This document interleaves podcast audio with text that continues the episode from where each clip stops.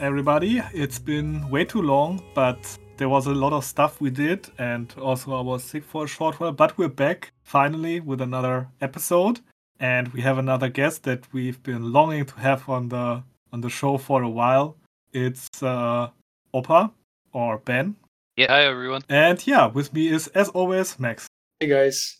Yeah, so for anyone who doesn't know, Opa is a super, super talented limited grinder. I think maybe he's dipped his toe here and there into constructed formats as well, but mainly I think a limited grinder. And how many uh like super qualifiers have you won recently? It seems like you keep finishing like either toward the top or I don't know, like just straight up winning. For this season, I have a a win and two seven twos, and then a three three. But I think I could have probably gotten seven two with that three three, but I wasn't really focused. Yeah. I, I always like to call you when I describe you um like a limited grinder and aspiring casual player because Yeah. I know how much you like casual magic as well. Oh yeah, I love all the casual formats the most, like the chaos that we do and the weird uh, alt play events. And honestly, anything with no stakes is pretty fun for me. Yeah, and you also came up with a new format we tried out. Maybe we should we should talk about that um, after your signature spellbook. Yeah, Uh, that sounds good to me. Yeah, so do we want to dive into that spell book, learn what Opa's about?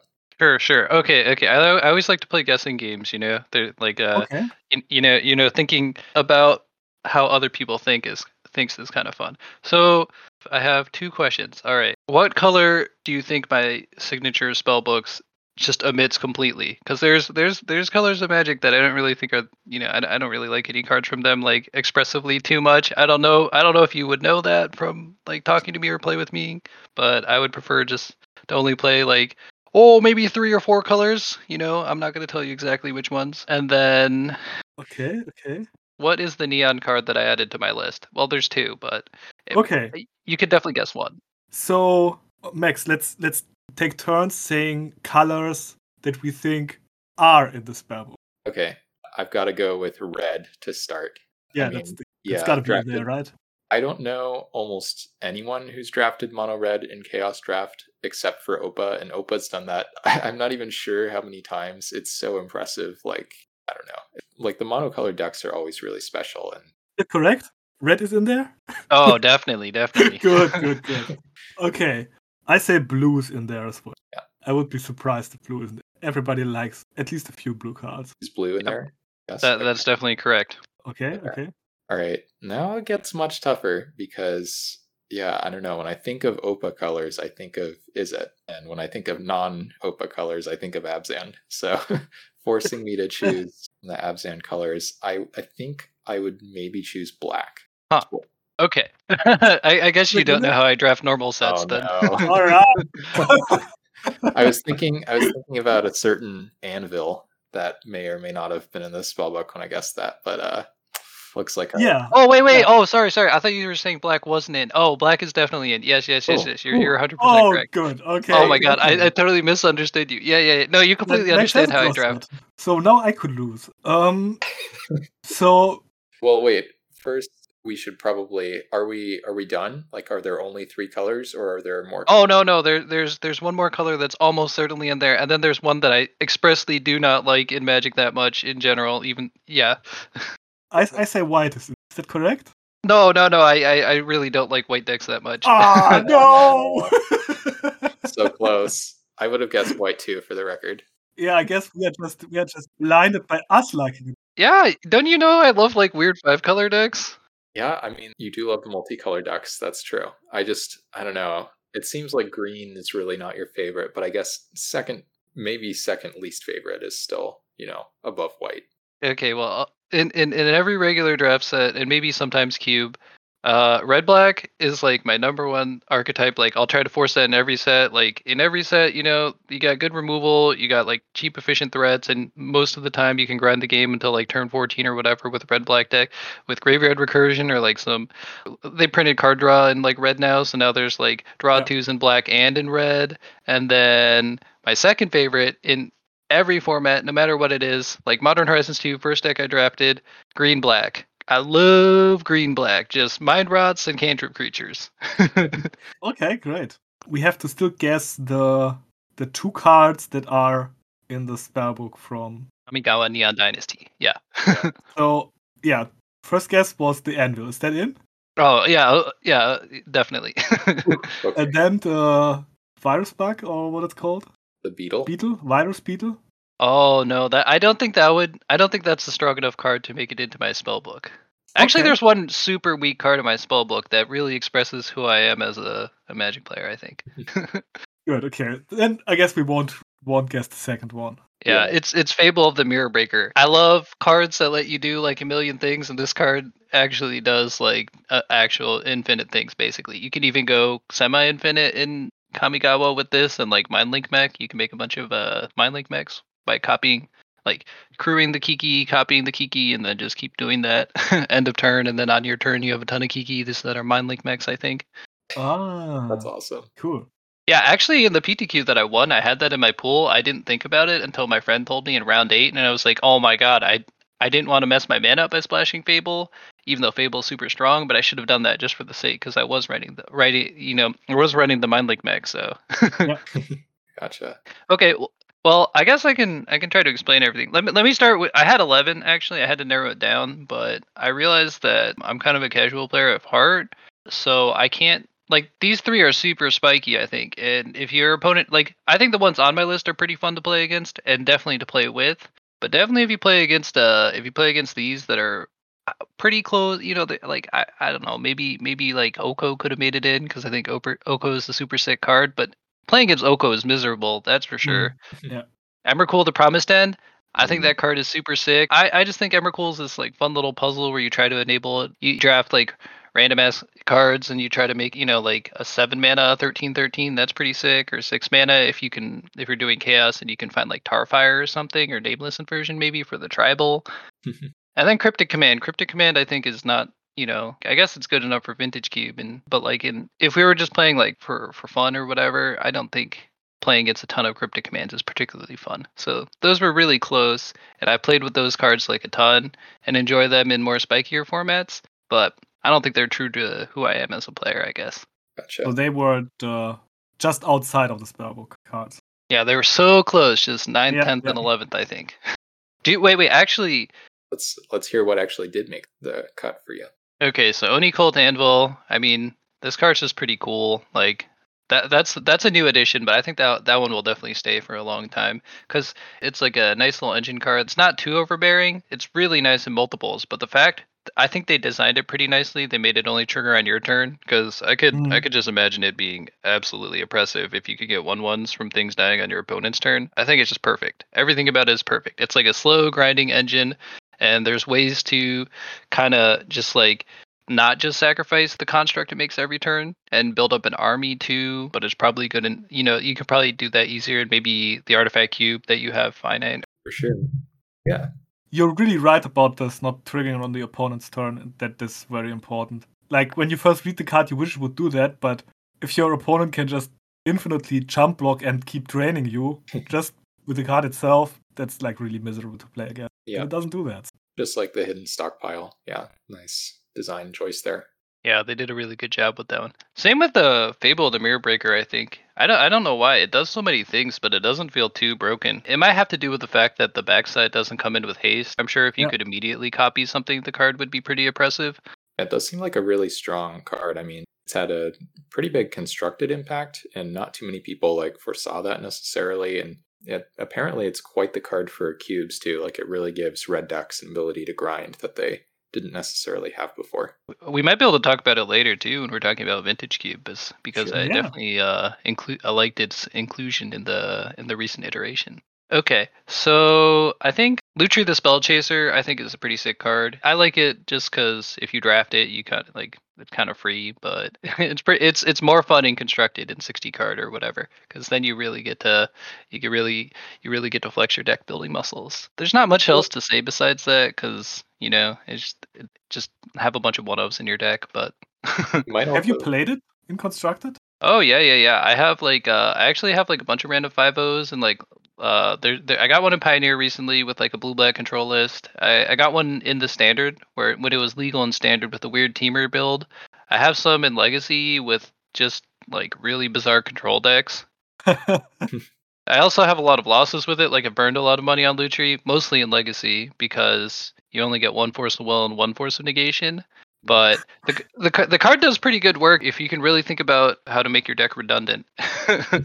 It does seem like a really cool card, and the like constructed Lutri lists I've seen really remind me of Cube. And like sometimes you'll see cards show up that don't normally show up in constructed, like because Lutri is companion. But we might have to come back to Lutri later too, because you did kill both of us with the a Lutri deck not super long ago in casual format that we devised.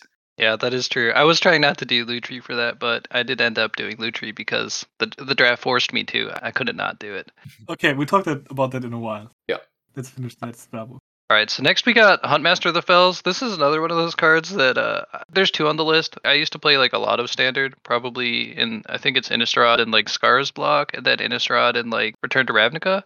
So yeah, Huntmaster of the Fells is basically my favorite card ever. I think even more even more so than any other card on this list, just because I don't know, it does a lot. It's not like too overbearing. I guess sometimes in constructed it's a little it's a little rough to play against, but I just I like any card that has a lot of value, and Huntmaster of the Fells has basically infinite value.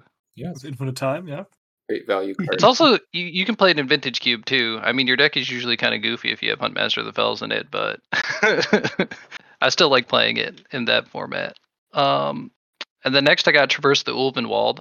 That th- this card this card's kind of perfect because in draft, like I don't know if any cubes run it, but I, it would be kind of sick if you could run any cube. But in in the draft format, which I didn't do too much of, but if you did get it, basically you can run extra colors, which is kind of sweet, and just being able to like tutor up your best card is pretty nice. I, I think it shines in constructed because I used to play these like modern events in real life with uh, Traverse the Ulvenwald, where I'd play with like one Emrakul and I'd have like like one Tarmogoyf, one Tarfire, and like a bunch of random other singletons, and I would uh I would do pretty well in those just because it was real life modern, I guess. It's a little power crept out of the format now, but I do Yeah. think it's one of those cards that's that makes your deck building kind of fun. It does have a place in my one mana cube, and it is yeah, it's a super sweet card. I mean, the strictly better layer of the land effects are usually pretty fun. And yeah, I noticed too that this is sort of the second card on your list that cares about card types in graveyard. I know I Emrakul the Promised End just missed your list, but it's interesting to note that uh, you know that has commonality with. Oh yeah, I love playing with the graveyard. That's probably why Fable's in there too, because it enables some uh, re- like reanimation or graveyard uh, shenanigans. Okay, and the next one is kind of similar, I guess. Arcum's Astrolabe. Yep. I don't, I don't know if uh, everyone that listens has played Modern Horizons 1, but one of the archetypes for the format was basically take every Astrolabe you saw, even over like really powerful cards, and then you take a ton of snowlands. And then you kind of just fill out your deck with the rest. Like you could do all kinds of things. There was like this uh, Sam Black deck where um, you try to storm off with Splice, which ended up playing really well with Astrolabe because that deck wanted kind of a lot of different colors. And you had this card that was also a win con potentially in that deck was oh do you remember the name of it? It mills and you can replicate it to mill, but you can also sh- like shuffles things in from your graveyard to your library. I know what you're talking about. One second here. Yeah, I have the picture in mind. Uh, stream of thought. Yeah, yeah, yes. Ar- Arcum's Astrolabe allowed you to play with almost every card in the set. Like you could do, you could really draft interesting decks. Like one of my favorite draft decks that I ever had in the format was a blue red deck that had like a ton of Ikites, a ton of the Minotaur that gains double strike when you draw an extra card, Mhm. and four Astrolabes. That was a, that was a very interesting one because I just happened to luck sack into a Prismatic Vista and a ton of snow Islands and Snow Mountains. So I didn't splash for any colors. I played like a I think it was like a 15 or 14 land deck. It it was it was definitely a very low land count because I had all the Astrolabes. Yeah, you got to do all the fringe stuff in that format. Obviously, there was the snow deck, and like people did that. It was powerful. You could mill people with crabs. You could play like really big um uh, th- this this Yeti card that taps things down. I think, or maybe it was a I I don't know what creature type it was, but it's um that was pretty cool. And Astrolabe would be nice for a cube. Do you guys think it's possible to have snow in a cube? I've I've never seen any uh, cubes with snow in the format. I think it's pretty hard. I think you, if they would print a little bit more, another set or maybe two, then it would probably be relatively easy to build like a, a cube that's like focused around it, build around it. But people have also tried to include it in cubes by just saying it that snow is the same as windings or or I don't know, many different things that don't really work in our case where we play most of it like on MTG or online. Yeah, I mean, Yeah, or you could just provide people with all the snow they want. mhm, yeah, that's one way to do Okay. it. You could give like unlimited access to snowlands, or you could seed packs with snowlands. I considered doing snow for my one mana cube, which you know it's funny because like one mana is already quite the restriction, but a lot of the cards that either like are snow or care about snow are one mana. So it was like I think it was fairly close to being viable, but I wouldn't recommend trying to make one mana uh, snow work even with another set. But I do think with one more set, like Jakob said, you could make like a broader snow theme work. Astrolabe is probably one of my favorite cards for Commander 2 randomly. Like I really like the way that the original Snow basics look. Yeah, I, I don't know. I think Astrolabe's my favorite card because Urza's my favorite uh, commander card. It's not my favorite card in general, it's just my favorite commander card. I, I, I don't really know how to reconcile why Urza's not in here, but I guess it would maybe be like 12th. All right. I like playing these four color decks and everything. I don't know. Astrolabe's great. It makes your mana base like for real life play. It makes your mana base much more affordable. You don't really have to feel bad about dual lands. I know it's one card, but you know, like every every card that makes it so like commander's more affordable is pretty nice. Because I don't really I don't even really like high powered decks, so I kind of feel okay if about catering to uh budget needs. Um, okay, so I'll save I'll save the the coolest card for the last one. Okay, so Snapcaster Mage is also definitely in my spellbook. Th- this one's been on there forever because I I think Snapcaster's just on there because I, I won a lot with Snapcaster in modern and standard and everything. For some reason it really I, I really just understood the gameplay. Like in constructed, like I would win a lot of matches by just playing it on turn two and then tempoing them out, which is kind of odd because constructed is in in general the decks are built to deal with small creatures. It's just kind of like the formats like standard though there will be aggro decks so you have to deal with creatures and in modern obviously everything is one two three mana so things should be pretty efficient but for some reason i just really had this read on when to be able to make these really nice tempo lines That's something that occurs more post sideboard, so that like they're not set up anymore for aggressive starts. Yeah uh i think in the past it was still like uh game ones too because like you have pestermites and deceiver Exarchs when i would play splinter twin in modern i would play control decks too and potentially do that and try to like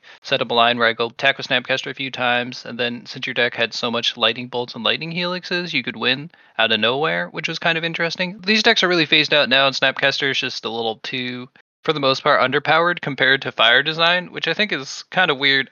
It, it's most likely because they put a lot of their power in permanents and snap so so they don't really power up spells as much anymore. If fire design focused more on like cheap instants and stuff i think snapcaster would probably be more powerful in this day and age but we have things from modern horizons 2 where all your spells are free and creatures. Yeah. okay so this i I, I, don't, I don't think you guys would ever be able to guess that this is on my list. yeah, but this card is so cool. Golem Foundry. Do you know? Do you guys know what it does? Uh, it's Um, a I three-mana think- artifact, right? Uh huh. Yeah, you were correct. Okay, I'll read this one. And you would need to play three artifacts, and for each it gets a counter, and remove three to get a three-three, something like that. Oh yes, yes, yes. You you know exactly what it does. okay. This this might be. Oh, I don't know. Huntmaster is my favorite card of all time, but Golem Foundry might be like number two. Yeah, I think I think this is just. So I really like artifacts. I love artifact based cubes. I love artifact based decks. Just artifact themes in general and regular draft sets. Uh, Scar- I think Scars Block was really fun too. This this card kind of married a bunch of different things. There was a decent proliferate in that format, but I think proliferate was kind of awful unless you had Thrummingbird. So yeah. Yeah, so this this card kind of told you how you should build your deck, but it's kind of it's kind of weak because it's so weak. They allowed you to have this like kind of powerful effect where you could make three three golems at instant speed. I think that's pretty powerful. Like just three three three three creatures at instant speed. The rest of the cards kind of weak. I don't know. The art's pretty sick. I always want to get this in chaos for some reason. I always want to just open Scars of Mirrodin and get Golem Foundry. They just take awful artifacts and make like two golems. Maybe get one proliferate card from uh, I think one of the Modern Master sets. They have like a little bit of proliferate in it and just kind of just do my thing. I don't know. This card really speaks to me. It's it's just not powerful, but I I don't know. This is definitely my second favorite card of all time, and because the art has like a nice uh, it has like a nice color scheme, like the the oranges and reds. I don't know. This card is just awesome. it sucks, but it's really fun to draft around. And if you make any golems, you feel pretty good about yourself. I think. Yeah, I think if we if we keep playing Chaos Draft, somewhere in pack one, you might have have a chance to pick it up because I think nobody else is taking it. I- I'm definitely willing that. I, I'm not going to take it back one. I'm just, I'm gonna 100% bank on it wheeling, and then if it doesn't wheel, I'll know that either Crackshot or Finite was just like, I'm, you know, like they're just really hateful that day. Like I I did something wrong, and they're like, ah, I need to I need to get back at him him, in like yeah. a very non-aggressive way. Yeah, no. I might add the uh, the So- foundry to the artifact cube. You know, the opposite of hate drafting it away from you, Opa. Just uh, anyway. I like that idea. That was all eight pieces. I gave you three extra pieces, and maybe maybe even a twelfth, right? I, I gave you Urza too. Urza's just like super sick. When you mentioned That's all I'll say. when you mentioned Urza and the um, Astrolabe, at first I was like, "Do you mean the Saga or do you mean Urza?" And then I was like, "Oh, Saga can't get Astrolabe." So Oh my god, Urza Saga should be on my top eight. Oh god, I forgot that card existed. That card is so sick. I think All right, all right. JNQT also is a big Urza Saga fan. Got Yeah. another one out of you. Sweet. We alluded to it earlier. I would like to talk about a format you invented for us, or we are still tinkering on, which is very related to the Lutri we had earlier. Do you want to describe what your initial idea was, and then can get to how how we played it and where it might develop? Sure, I'd love to. Okay, so since we all play on MTGO, there's a lot of constraints, so it had to change. And Finite had really good suggestions. But my initial idea was like, okay, I love draft so much. Why don't why don't we just draft a commander deck on MTGO? We we would have to draft like hundred card decks because I think Freeform does not allow for uh, smaller than hundred card commander decks.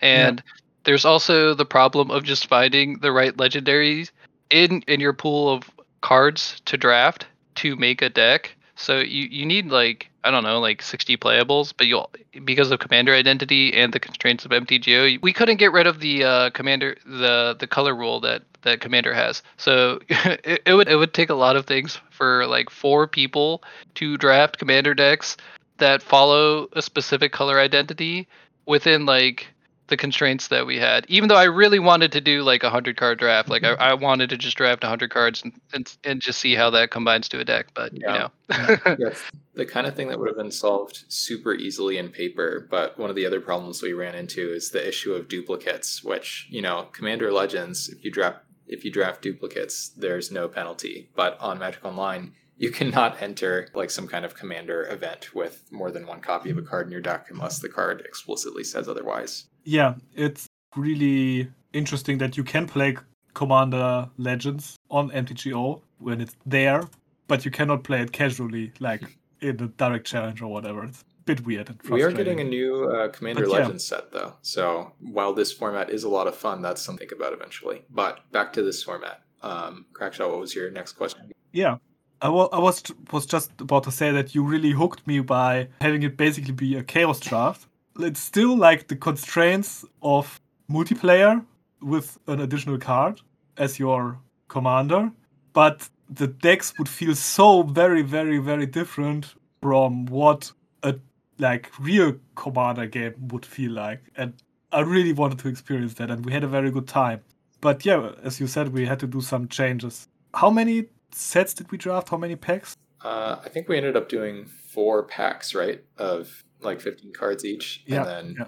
it was Pioneer Chaos, right? yeah, I think so. And yeah, we ended up not thinking about legendary creatures at all, really. Uh, and instead, we opted for companions, which, you know, companion, even the name is supposed to sound like commander. It hangs out in like a weirdly similar kind of place, uh, except, you know, one of them is like the scourge of constructed formats everywhere, and one of them is like Magic's most popular, very, very casual format, but also very competitive depending on you know what your play group looks like. So yeah we ended up on companions which opa i think you're a big fan of those in limited right? Like i think you've mentioned before that companions are like a super fun thing to draft around Yeah, I do think companions are really fun. I mean, there's always the problem of Lurrus because it's kind of busted, but in this format, it wasn't busted, which was pretty nice. But in, in like a specific cube, maybe. But in, in like a regular draft set, Ikoria was fantastic. Obviously, cycling maybe overshadowed it in people's eyes, but I think companion decks were kind of more powerful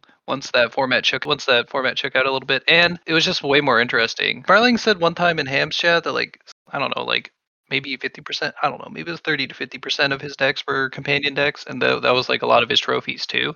Wow. But always nice when you get the yeah. And the way we did it in our draft was that we just said after the draft you can choose your companion from all of the ten. Well, you guys chose one. My pack one pick one was also a, a companion because it was Pioneer Chaos, so I was I was more likely to get there. And then I ended up on like Yeah, pretty unlikely. oh yeah, it was. I mean, uh, not to mention like pack one pick one. Like, what if I opened it like the fourth pack or something? Like, um, yeah, yeah, yeah.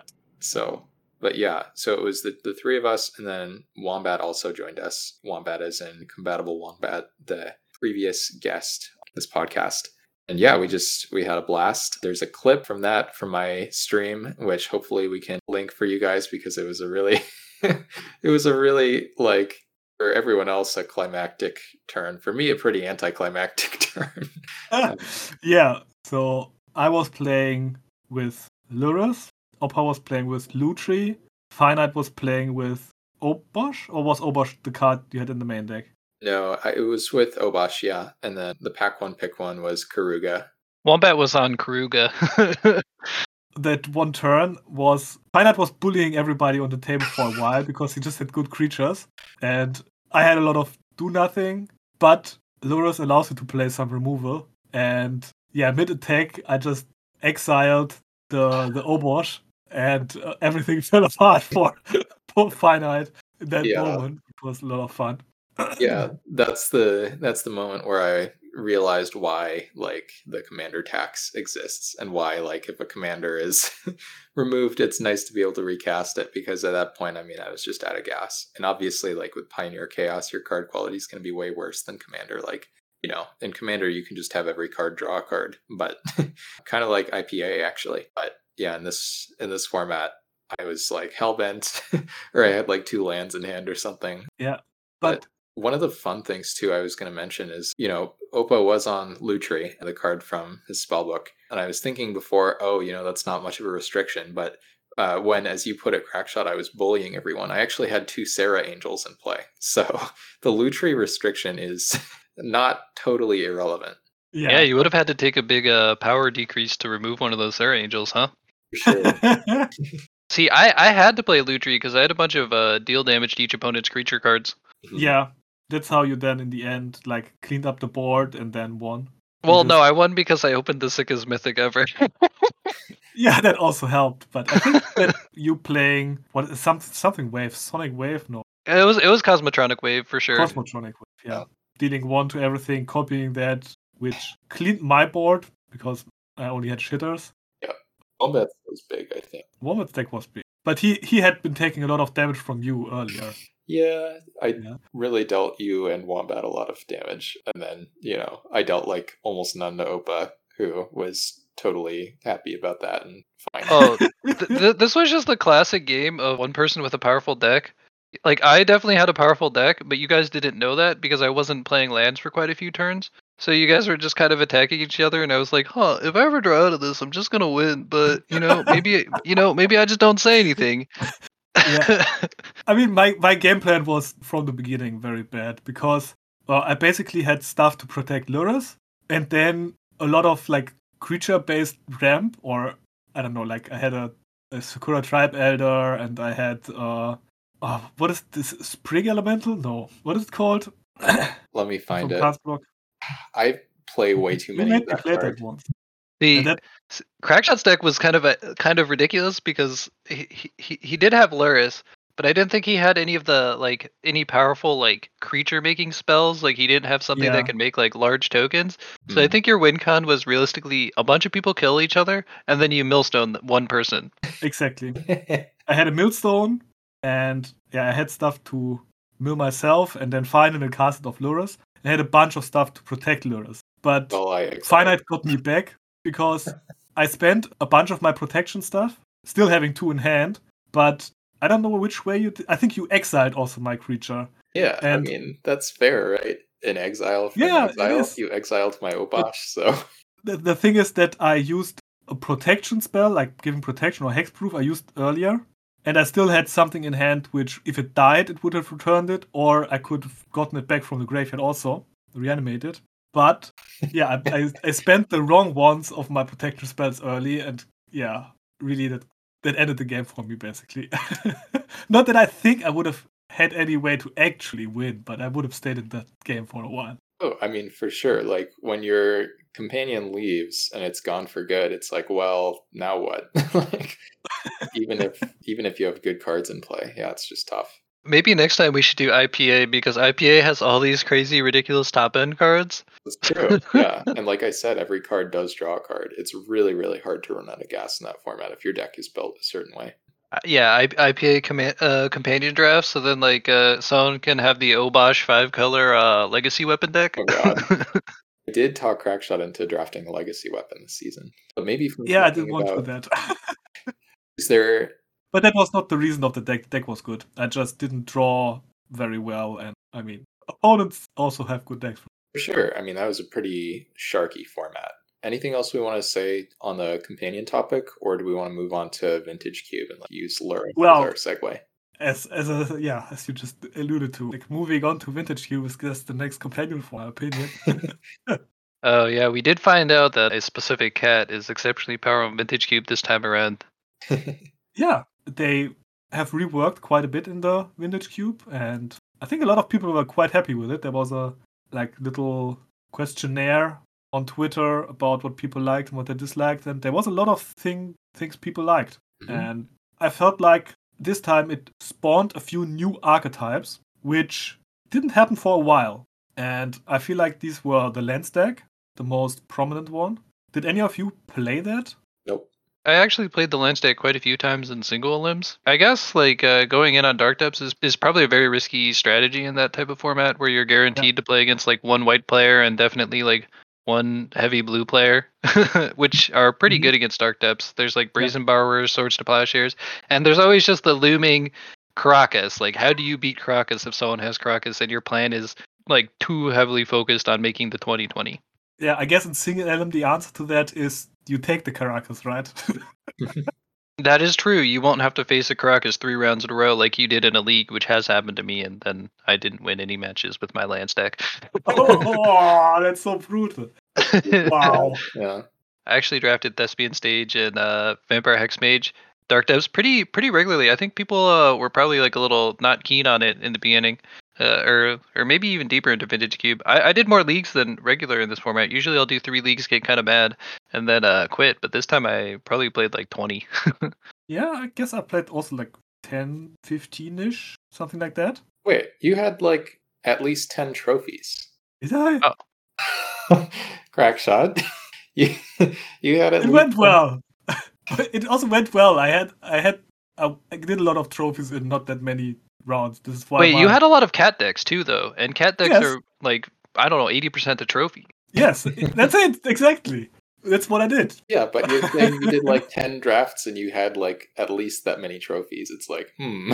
It is I- I feel I had Possible. 15 drafts or something. I, I didn't like only only win, but I had at least two, three trophy in a row, uh, two times two trophy in a row in there somewhere. Well, I'm going to foreshadow a little bit and also, I don't know, brag on your behalf and say that I believe, I don't know if you peaked higher than this, but the transition of Vintage Cube to IPA, you got to 1987 rating, which is like completely higher absurd for, you know, not playing competitive events like PTQs. Or, like getting your rating to swing that high off of the alt play events is like unheard of almost. Like, It was really nice to to to watch the rating though and really try to push it higher, but uh, You have my personal best beat, which is pretty nice yeah, by quite a bit. Yeah, uh, mine is like nineteen. It, well, it might be eighty-seven, which would you would still beat because it's it's either nineteen seventy-eight or eighty-seven. I I can't remember because those numbers are pretty similar. If you're at 1987, then you guys are tied, if I'm not mistaken. um, is it is it possible that the jump start doesn't affect the rating? Oh, it doesn't. It doesn't touch the rating at all because uh, I uh, I'm not that good at that format. Yeah, I was just because we played to. Well, let's talk about the, the jumpstart later. Yeah. But I thought it would have affected my rating quite a bit. But actually, it's still pretty. So I still can make a run for it. I'm at 1982 currently, and Jeez. I really want to push to 2000. yeah, I would Would love to love see that. Well, enough bragging. Uh, yeah, we were um, at the at the new talking about the new archetypes. I think the the second one is much more narrow because it's mostly built on one card and it's quite similar to the wildfire decks of old, which is Yoku, the Yokulhaups deck. I love that card. I think it's just so fun that it destroys so many things, but a few things are allowed to stay. And I tried to draft around it in the at the very beginning, but it didn't go too well. I think I just barely squeaked out a 2 1, but should have gone 1 and 2.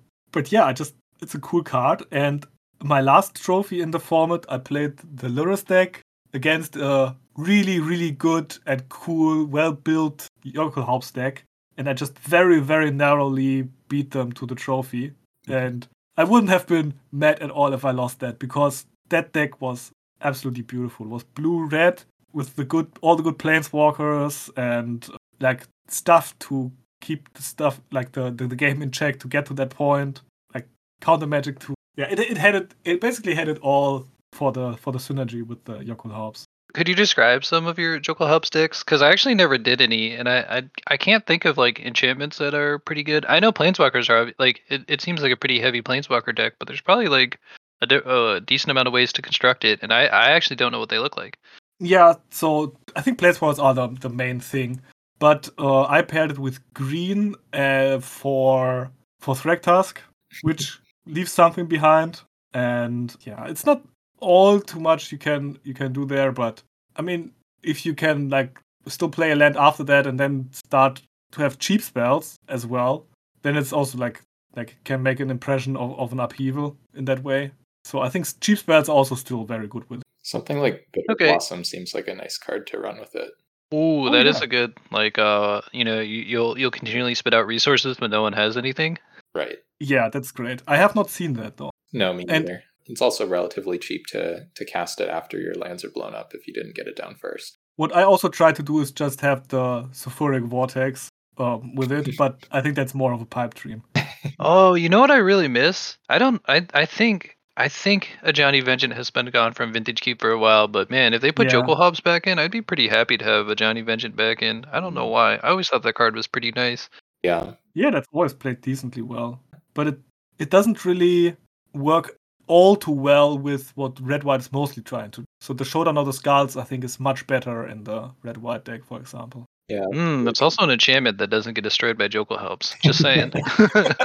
So Yeah. I guess another thing that yeah, you guys talked about a little bit, but I imagine we're going to talk about more here is the Lurrus decks. So I played basically no Vintage Cube as uh, you know I almost always do, but I railed quite a bit with each of you to watch some Lurrus decks and to draft them as well. And and these decks are so so sweet.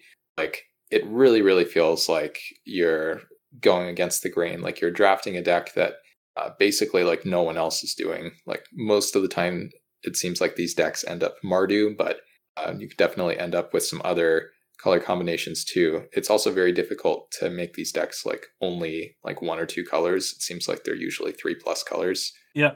And yeah, just some really, really sweet decks that turn cards that, you know, other people think are bad uh, into like some of the best cards. So like for instance, uh, Jakob, you mentioned the tweet about like the feedback for this season of Vintage Cube. I remember LSV replying saying something like, uh, Retrofitter Foundry wasn't very good. Pack Rat, Bloodghast, those cards were not very exciting. He didn't mention Skyclave Shade, but I imagine that um that Yeah. would have been on there as well. And all of those cards are just great in the Lurrus decks because I mean you get like a skull clamp or whatever and you know you just did it or your goblin bombardment Goblin Bombardment, I think, would have been the big one to mention as cards nobody else plays that were actually then super good in the Lurrus deck. sure yeah. It's interesting. I don't know if you guys ever got to, but I actually had like two Abzan uh two Abzan Lurrus decks. So those cards ended up being pretty good like with Fauna Shaman. Like Mm, Fauna Shaman's a card that nobody really wants to play but kind of works out perfectly for Lurus. Yeah that's awesome I think I think I played Abzan once, and I was really close to taking a survival of the fittest, but then I somehow took something else. Probably I took fixing because this is what I always did when I'm not sure about if a card is great or not. I just take the fixing. One thing that's kind of interesting about Lurrus decks is the shell is so efficient and the cards are very easy to pick up that you specifically want that you can kind of force it. I mean, you'll miss you'll miss Lurrus sometimes. Like if you just if you just don't get Lurrus in the draft, you end up with this kind of weird uh aggro deck. Yeah. But it, but I ended up trophying once with that, and then like two winning like every other time I forced Lurrus, and then just Me didn't too. get Lurrus. yeah. Lurrus-less Lurrus is not the worst. right. And um, this is something that I've heard like Derek talk about a lot, and I think Crackshot, you put this in our show notes too, which is like Lurrus incentivizes you to do something that's already good. Filling your deck with cheap Yep. spells is just good. So getting a payoff for doing that is great, uh, and there's not a huge cost to it. In Vintage Cube, it's definitely a higher cost than it is in Constructed, whereas like in Constructed, uh, like specifically in Modern or something, you know, it Lurrus was practically like a deck building guide, right? It's just like this is how your deck should look. Also, there should be a Lurrus in your sideboard. yeah. And for Vintage Cube, it is tougher. You do have to scrape for playables. Sometimes it can be tough to make the fixing work. But yeah, there are just there are some cards that, you know, they're okay in some other decks. I'm pretty skeptical. Like I think LSV is right to put something like specifically like Bloodghast, but also maybe something like Skyclave Shade on the questionable list if they're there to support like the black aggressive deck, which that was supposed to be a thing. I don't know if you guys ran into that at all but like specifically in the Lurrus shell, those cards are just quite nice. I think. Yeah, so you you said something there that reminded me of why I love drafting Lurrus so much. That it's hard with the fixing and to make playables. And I think that's also probably why Ben likes this deck so much. Because it really always is very close in the end whether you will make enough playables, because you also very likely are many colors, because so many cards are just forbidden, that it's very, very, very often that I have one or zero cards in the end in my sideboard that I could play. Like I once had to go. I just have to go to 18 lands. Oh yeah, I played I played a few 19 landers, but you, you get you get some value too. You could get like Volrath Stronghold, which is really nice with the Lurrus, and like yeah, Yeah. you could you could play Rishadan Port if you have to. They actually made this problem a little bit nicer for for this specific deck in this format because uh, the addition of the sack lands. So now some of Mm. your lands will cantrip where previously they Yeah. wouldn't. Yep. Yeah, that's that's a good point. I also included those a lot those decks, and people don't take them very highly somehow. The sack lands.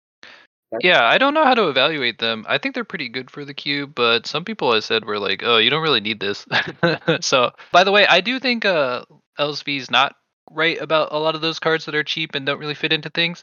Probably because he's playing the league format. Uh, maybe, maybe you know, I guess there's not that many people that play single elim, but with, with with the advent of the the MOCS adopting vintage cube like a decent amount of the time for their draft formats, I do think having those is kind of nice for the cube because in your eight man uh, in your eight person pod you'll have to get creative and some of the better players that i know have really high win rates in this in this specific non-league format of vintage cube we'll end up drafting decks like mono black aggro black red aggro things like that. And those cards really shine. I Lurrus taught me one really big thing about this cube which i should have known previously because mono white was so powerful. But having a low curve having a consistent aggression and actually having a lot of creature or just permanent interaction, you know, stuff like Yeah. Fatal Push, Lightning Bolt, Unholy Heat, those are a lot more powerful than you think. And yeah, there's all this flashy top end stuff, but a really consistent aggro deck with good um cheap interaction is just very powerful in the cube and will just kind of beat a lot of the powerful things pretty often. Like if you have Swords to Plowshares, you're beating Tinker on like powerful things, you're beating Reanimator unless they have Griselbrand a decent amount of the time these cards they don't look powerful and they're not flashy but they really do have a spot in the cube in my opinion or at least in the more competitive or if you're trying to compete in the format or just play it in the pod format i think I should really try to play some some of those pods. I I never do. I just completely forget that this exists. Yeah. But I should try that. I would also be. It's a bit more of a time commitment though. oh one more thing retrofitter foundry is kind of sick because Yeah. i played in a lot of decks and there's not really any mana sinks in the set that i can think of but retrofitter is like the best card in the whole cube for using your mana every turn always and having really tricky combats right Yeah. It just it looked unexciting for like two turns, but then suddenly Yeah, I don't know if you've lived the dream, but you can also do channel Retrofitter Foundry, which is like the dumbest thing ever. But you you spend you expend like a lot of life, but it, ultimately it's two mana for a bunch of four fours. I that, that it's one of the silliest things, but I have seen it like win a game. So I believe it. It's cool. I I really hate Shadow myself. Every time I play with it, it doesn't do anything. It's just always dead. But it's a sweet thing to do with it. I have to. It's funny because I think the average person, you know, they put channel in their deck and they remember when it's good and they don't think about when it's dead. So it's really funny to hear kind of the opposite experience. yeah, channel's awful. But yeah, I think Foundry, that is a card that I think most people were upset about LSV calling bad. And I think a lot of people who do play the leagues or even grind the leagues have a lot of respect for that card. It's also it's one of the few cards that is technically a candidate for my artifact cube and for my one mana cube, and it's banned from both of them because no. That's just too much. It's like free to put into any deck. It's way too powerful. It uses the mana too efficiently. Oh, I, I will say, Urza Saga is like a pretty first pickable card, and if you're like, you know, you can curate your your draft experience to your own whims, and there are people that really like to draft combo decks, but combo decks have a pretty decent fail rate. But if you have Urza Saga in a combo deck, or maybe Urza Saga in an artifact deck that kind of doesn't get there, Urza Saga into Retrofitter Foundry is like kind of one of the most brutal things, and, Oh, and yeah. just like it gives you a completely different access. Like I had that in a storm deck that was pretty failed, but I actually won like almost all of my matches by Urza Saga, make two tokens, Retro Foundry, and just beat with those two big things because it's it's such a low deck building cost, but it's really powerful, I'd say. I agree. Yeah, one thing that I want to finish off with uh, talking about Lurrus is why it is so still so clear in my memory and why I loved it so much is this, this tension. And then two times somehow I found myself in the position of forcing Lurrus, opening it in pack three together with the Mox, and then deciding to take the Mox in the hopes of wheeling Lurrus, and both times actually getting there. Oh And wow. It's so good. Do you think that's the correct play? No. Okay, okay. is. Yeah, Yeah, I don't know. That's a tough one because, like, how much is it really doing for everyone else, right? Like, the average person is not forcing Lurrusless Lurrus, so they're not going to be taking it that highly, right? I But think maybe they have some stuff that incidentally works with it, some like animate deads or whatever. yeah, I think the most likely is that if the pack is not having not having any other mono white cards, that that would be where it ends up. Yeah, I've never gotten a Lurrus in a mono white deck, but it does seem it seems reasonable, respectable. Yeah, it Um, depends on the build you have, obviously. But Now Opa has me really curious about the single elims because I don't know the league format. I was curious about entering maybe like one of Alpha Frog's competitive like Vintage Cube events, and I was thinking, well, like I always just play mono white. I probably still could in an event like that, but it would be noticeably weaker in a pod where other people know that it's good. So I guess if I did want to try to figure out how to succeed in that kind of event, you know, grinding like single elims would be the way to do it. Not that I expect uh, to go that route, but if I if I do find myself bored during a vintage cube season, I'll I'll give one of those a try. I think. I would like to see you get into one of those in, into a specific tournament. That that tournament series is pretty nice. I think people really like to play uh Vintage Cube competitively, or maybe just draft in general. Because people, I've learned throughout the the year that people will just set up their own tournaments like whenever. Like we obviously do our chaos drafts, but people on Arena will do a lot of tournaments on their own. I'm kind of Yeah. thinking that we should we should try to set up some tournaments with some prizes maybe someday. Maybe like bring some people in, you know. Yeah, Yeah, seems like a good time. I don't mind. I, I was lucky enough to collect some treasure chests I could, could put in there. Yeah, I got chests. I got I got tickets too. You know, Yeah, that would be nice. no, I don't think any of us are ever going moto broke. So No, that's not, Not yet. But I mean, Max is always buying all the the chaos draft decks. He's uh he's playing. He's he's always like hoarding these these draft chef. And if, if he's doing that four times a week, I don't know. Maybe he will go broke at some point if he's not playing anything do- else.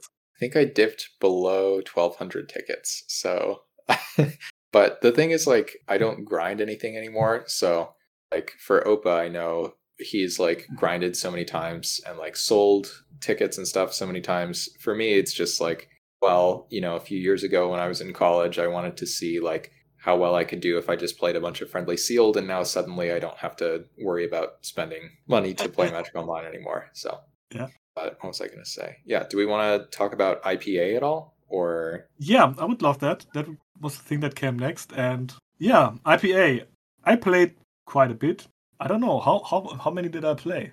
I know Also, you got like- you were like on the front page for Ten? trophies this time, so you were you were at like seven or so, I think. I think I was at seven. Yeah, I can. I guess I can count. so it's maybe I maybe ten or eleven. Maybe I miscounted. Ten or eleven of those cues are played, and yeah, it's fun. Like going in, I didn't know all too much. I knew that the blue creatures that tap for changing the land types are very good. Mhm. and I knew that the fixing is bad. And I was very quickly told, I didn't know that when I went in, that playing 18 or 19 lands is the way to go and drawing first. But I didn't know that in my first um, run. Yep. And also, I knew the cards from uh, Planeshift very well because in 2010 I traveled to Japan and I was at least as obsessed with magic then as I am today. So I went always when I went through random shops. I mean, I was a tourist walking around, looking at shops, looking at sightseeing stuff like that. Mhm. Uh, I always looked if they had some magic around to buy some foreign boosters. I thought it's always nice. And then in a random mall that was attached to a train station somewhere in Japan, I believe it was in Kyoto, but I'm not 100% on that anymore. I found uh, on display some Planeshift boosters. There was like one box, open box of Planeshift boosters, and they were, I think, 110 yen each. So that's one euro and 10. So I don't know. I guess a- dollar and 30 or something like that. Gotcha. So that's not a lot. I mean, it's a very was already a very old set at that point. So I asked them if they have a whole display still, and they went to the back and came back, and I bought a whole display of Planeshift for I don't know, like forty dollar, forty euro, something like that, Cool. and drafted that with my friends back at home, which was a real pain because I mean it's Japanese boosters of a very old set nobody has ever played, three times small set. Also, we only were four players and we had like a printed sheet with all the numbers like the whole like the whole spoiler printed out and you always looked up the the collector number and then read up what the card did Perfect. it was something else but yeah so i knew the cards from the second set very well Gotcha. So you we're very familiar with the Flametongue Kavus of the world then. the Flametongue Kavus and the what are they called the battle mages Uh yeah. Oh, the battle mages are sick. Yeah. yeah that's super sick Yeah, those cards are messed up. I had an opportunity, sadly, to pick up like two battle mages, but in the first pack, I did not take the like Bant Apprentice, which would allow me to put them back on top of my library and then just like replay them every turn. But it was still a pretty good deck. yeah, Yeah. Like just play triple the small set just if you get one of the battle mages and enough gating creatures like the ones where you have to bounce a creature of, of that their color then you really are uh, doing it For sure. The gating creatures are really sick because, I mean, it's like a weird ability. It's not really something you see these days, and it looks like a drawback. And for the most part, I would say it is, but there is some enchantment based removal in the set, and of, of course, there are plenty of ETBs that you can reset the gating creatures. But the most important thing about the gating creatures is that they're really overstated. The creatures in this format are incredibly tiny, like 5 mana 3 3 is like the going rate, 4 mana 2 2 flyer. so, yeah, this format, like, creatures are definitely an important part of it, but like the spells are really where you get a lot of the power. And then, you know, even more powerful than the spells would be the creatures that act like spells. So, like battle mages, flame tongue kavus.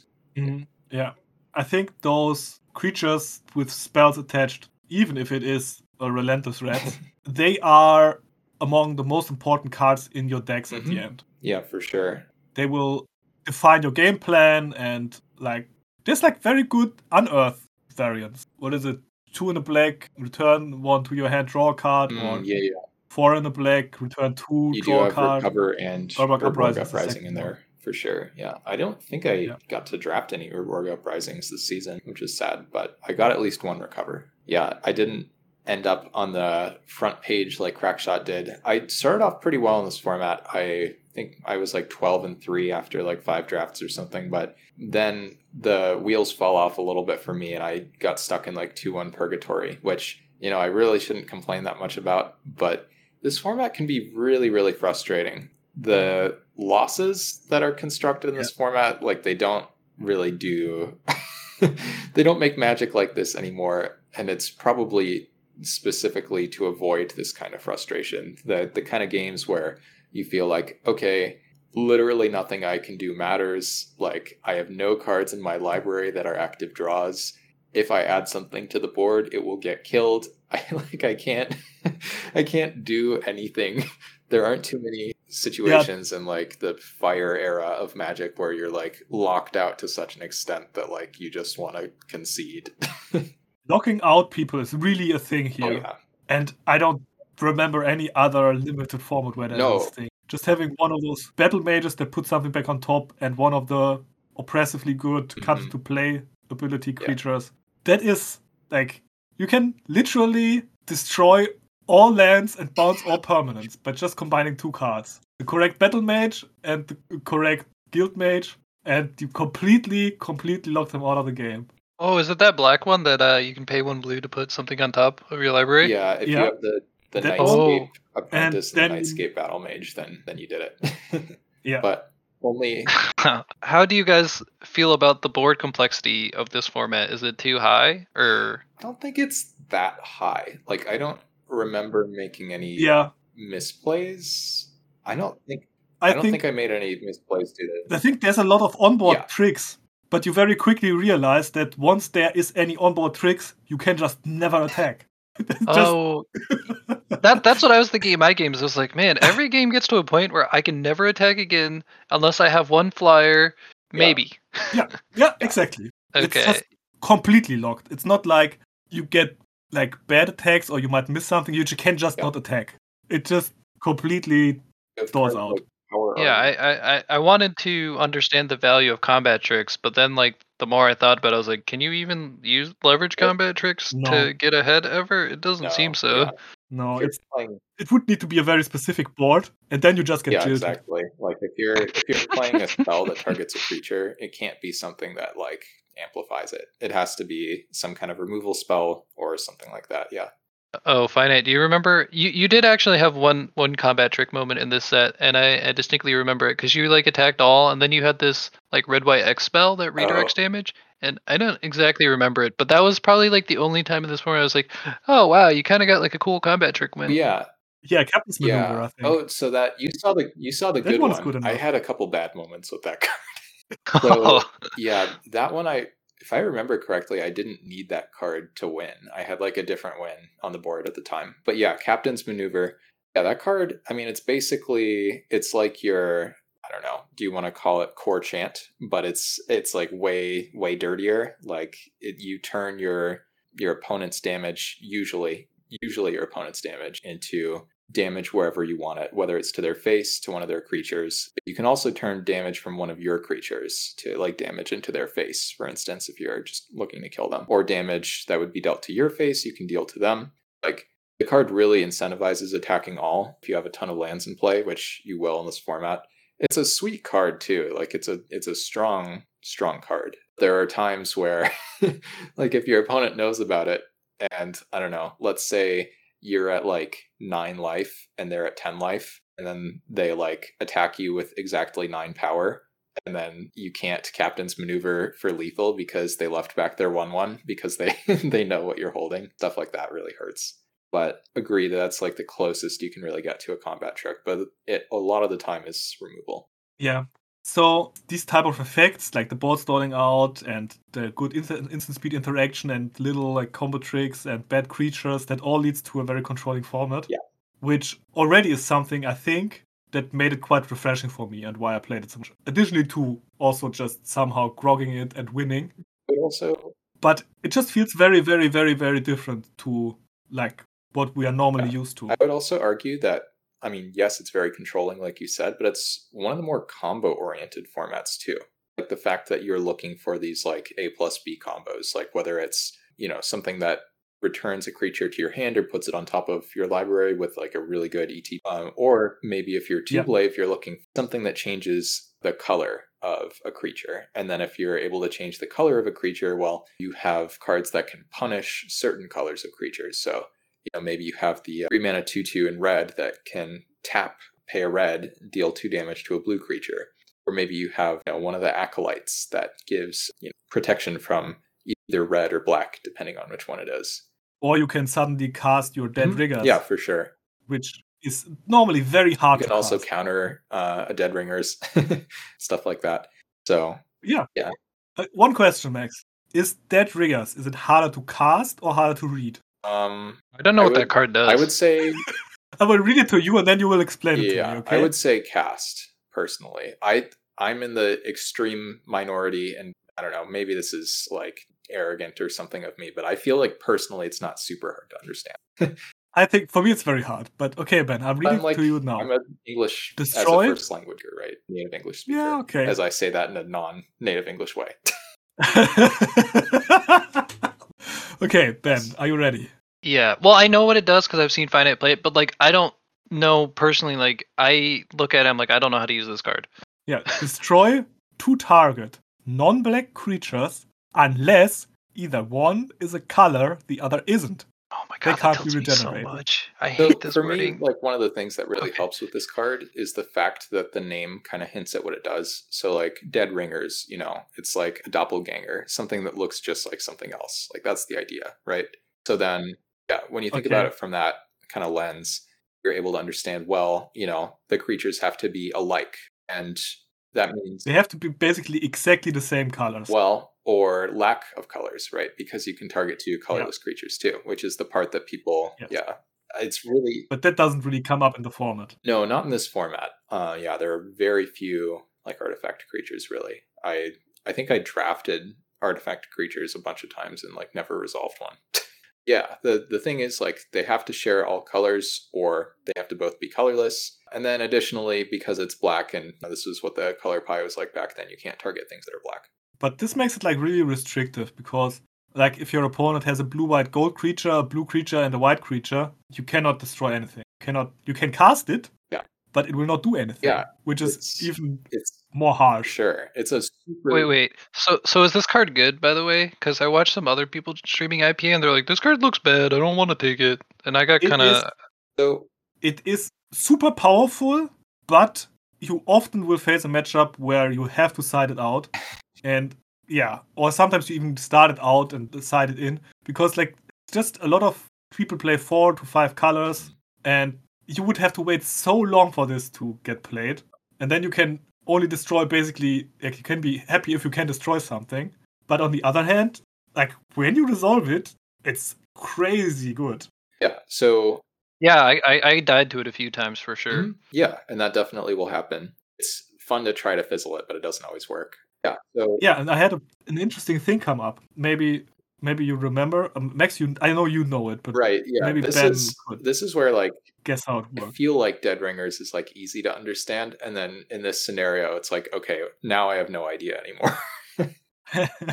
okay, so I had in play a Penumbra Kavu, so it's a three-three that dies into another three-three, and I had the Green Volver. So it's also a mono green creature, even though I had both kickers from two other colors cast, like blue and black. And my opponent cast this on the two creatures. And I had a bounce spell. So now is the question what happens if there's only one creature left? Do you know? Uh, I'm not very good with rules, so I don't know. Want to, want to have a guess? I would assume. I don't know. I feel like it resolves, but Yeah, it does. Yeah. So it like you bounce one, it resolves and destroys the other. I I feel like the, the wording tells you that, but it's not. I wasn't hundred percent sure. So I quickly googled it, found one answer that suggested the one thing and one answer that suggested the other. Classic. So I went with the more safe line, bounced my Volver, and let the three three die. Otherwise, I would have like I would have preferred to play it the other way around, just to basically kill my opponent in two swings. But it, it still resolves. like half of it still works. Yeah, it's so goofy. Like the fact that you know if you change the color of one of the things like in response, like that that should fizzle it, right? Yeah. But but if you return one Yeah. of them, Correct. nope, that's fine. um, So I wonder if that means that you can have a line with this where you target your opponent's thing and your thing, and then you use your Nightscape guild mage to put yeah. your own creature on top of your library. Yeah, yeah, for sure. I think that is. if you didn't want to lose your thing, that's definitely a nice, a nice workaround. But yeah, I mean, to answer your question, Ben, about like whether the card's good, Yeah, but they wouldn't even have to have the same colors when you first cast it. are we sure about that? You target your blue creature and they're red.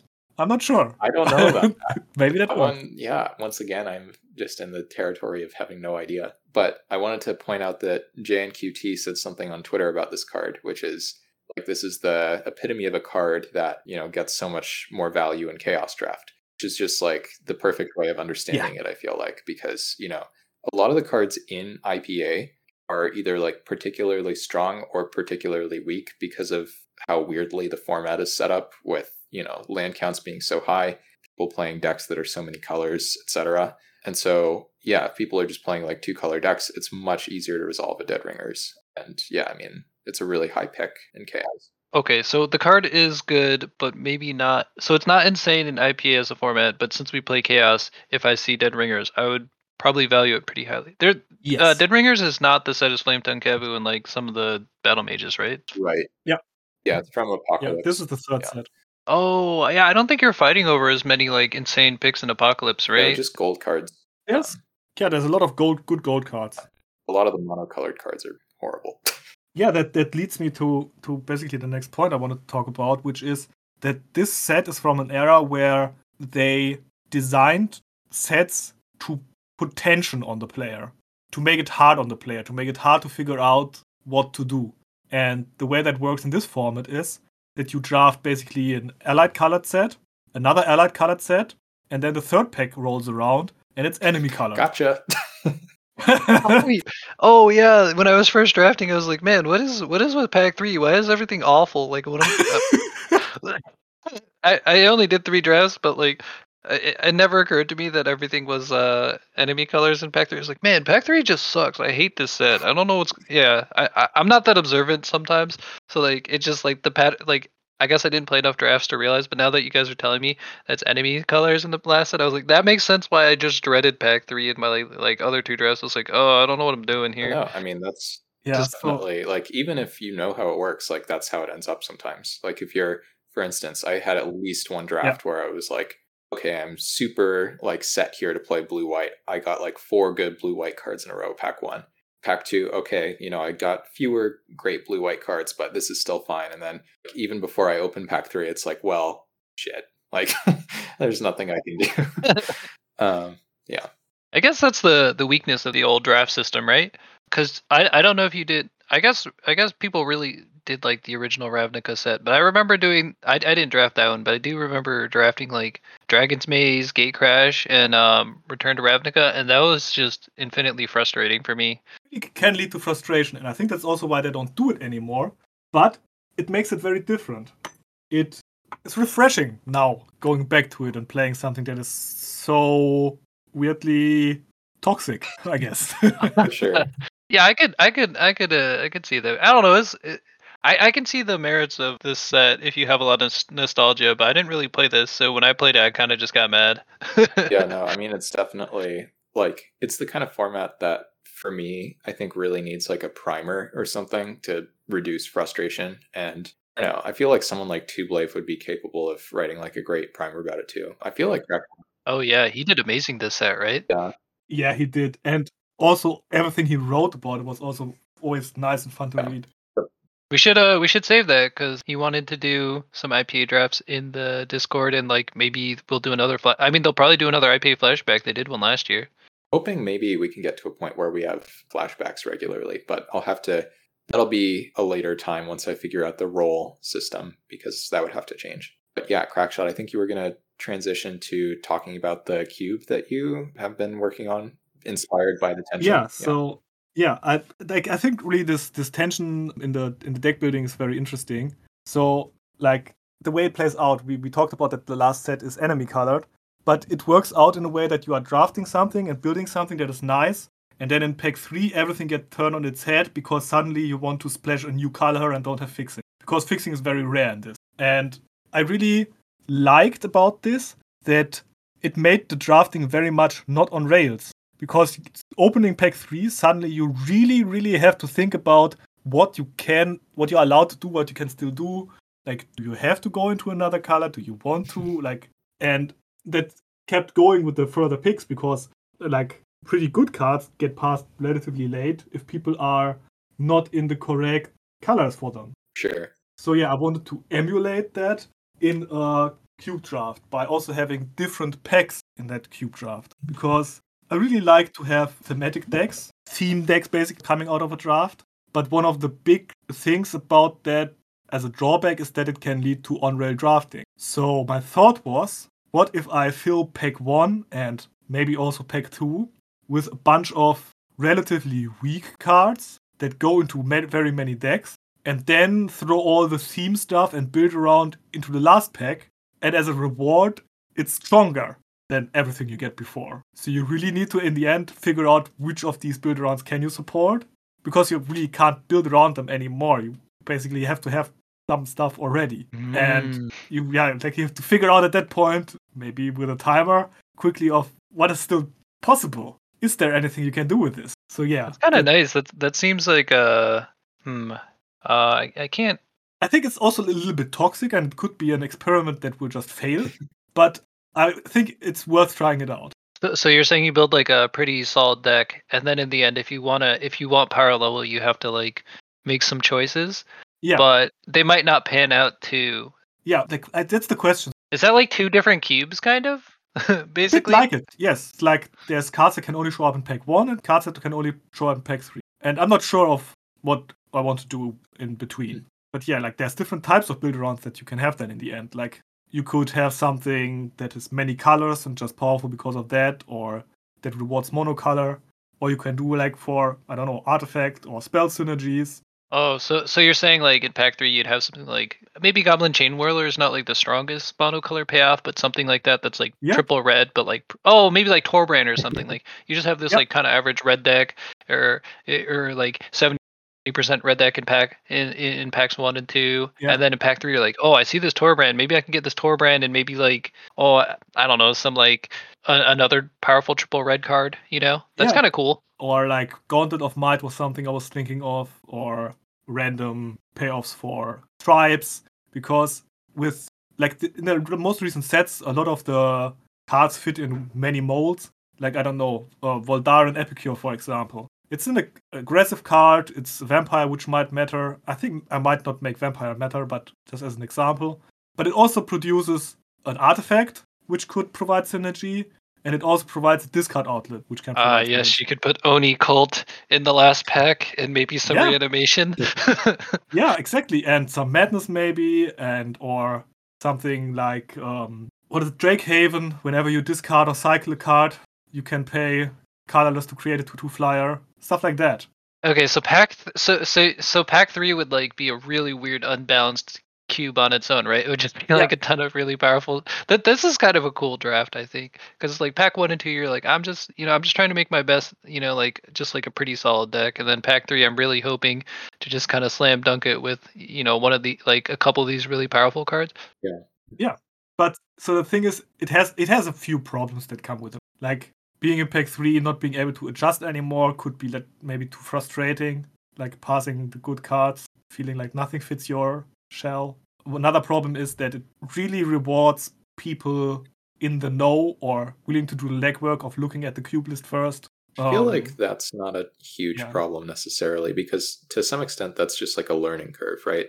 Like if I play the draft, you know, and I get dumpstered because I'm playing against Crackshot and he designed the cube and he like knows what's going on. Well, sure, maybe that's not super fun, but maybe by my second draft, I kind of understand what's going on because I already had the experience of playing it the first time. And then like the more I play it, the more I like learn, you know, what the payoffs are and like what I'm supposed to do during the draft. Yeah, I think with us the generals that works, but I think in general it's bad game design because people after one bad experience might not come back. Oh, for sure. Yeah. Uh, I mean, that is definitely the risk you take with something like this. I don't know. I really, I like the idea quite a bit. I don't know if I mentioned this the other day when you were reading, but yeah, just really flipping like how a draft works like on its head. I remember, you know, when Tublave showed up in chat, like the first thing he said was, well, you know, the build arounds are supposed to be in pack one. Like, what's going on here? Um, and yeah, I feel like you really do prevent like railroading by structuring things the way the way you have them. You do encourage that tension, and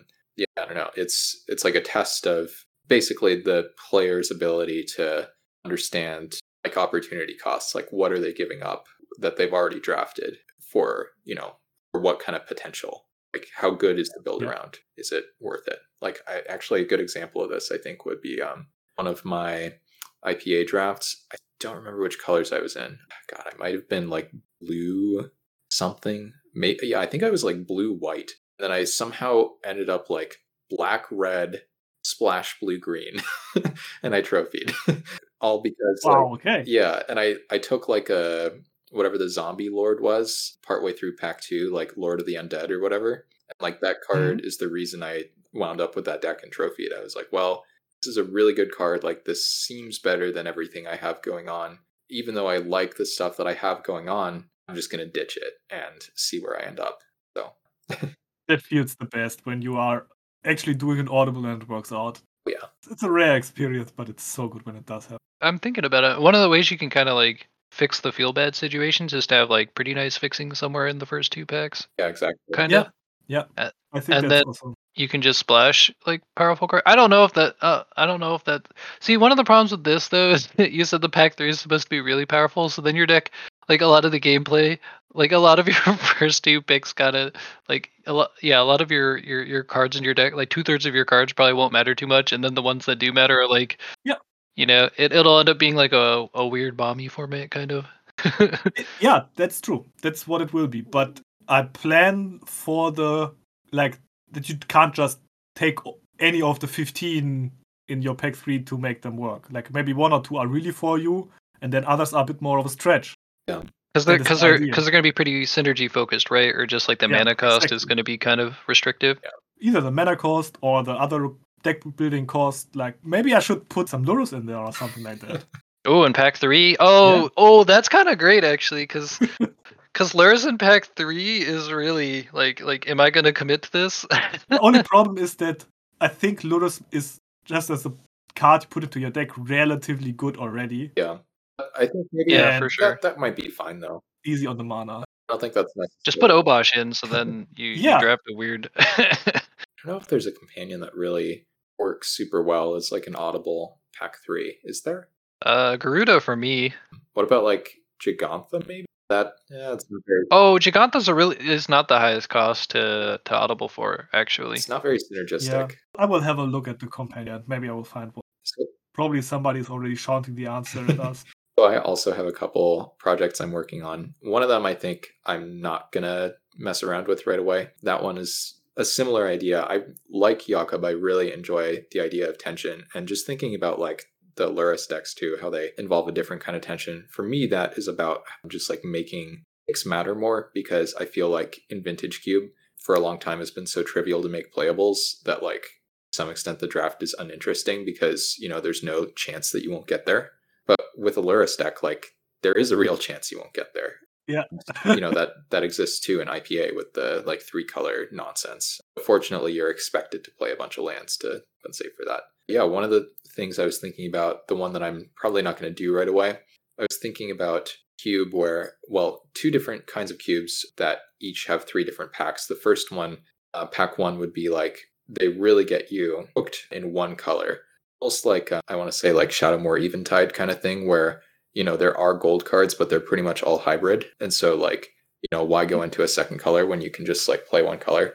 Then pack two everything is like a two color card so suddenly like in order to have a playable deck you have to branch out into a second color so you're trying to figure out what to pair with the first color that you figured out you were from pack one pips, pips everywhere. Right. So lots of fixing would definitely be important. And then yeah, by the time you get to pack three, you guessed it, the wedge shard cards are everywhere, and it's time to figure out what your third your third color can be. And then you know that would also reward people who have more experience because they would be looking in pack two to say, okay, well, I know I'm going to end up playing at least three colors, so I shouldn't just take cards from one guild here. I should see like and it wouldn't necessarily be that like the entire pack is like two color cards or the entire pack is three color cards for the latter two packs, but that would just be the idea to try to like force people to play additional colors. But Mm, yeah, it's really sweet to see how playing this old format has opened our eyes, an angle in limited that we have not experienced in quite a while, right. and now going off with ideas from that. Yeah.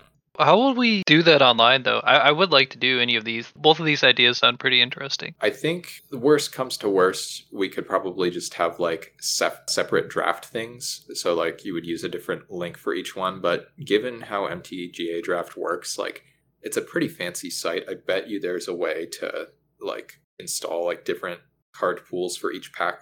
But we haven't gotten that far yet. So Yeah, I guess you have to design them. That's that's kind of the huge task, huh?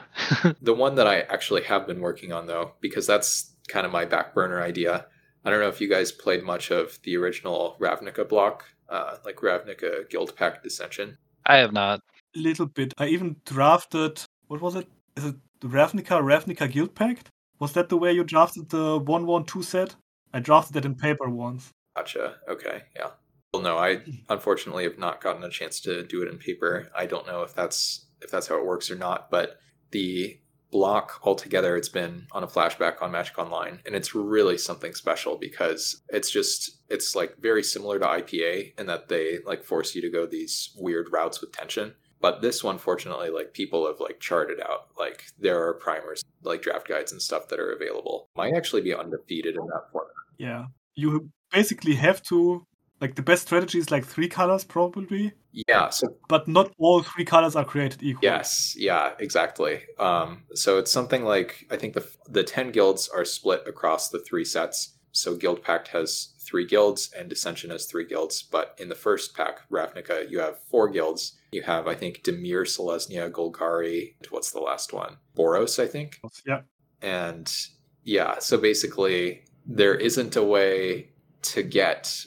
I, I think with is it Selesnya? That if you if you take Selesnya cards in pack one, even though a lot of the Selesnya cards are super super good, there isn't a way to make like a functional shard or wedge.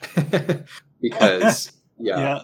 The thing is you really really want to have one guild in each set that fits in right your deck. exactly. Because then you know obviously like the good monocolored cards people are going to be snapping those up because more people can take them.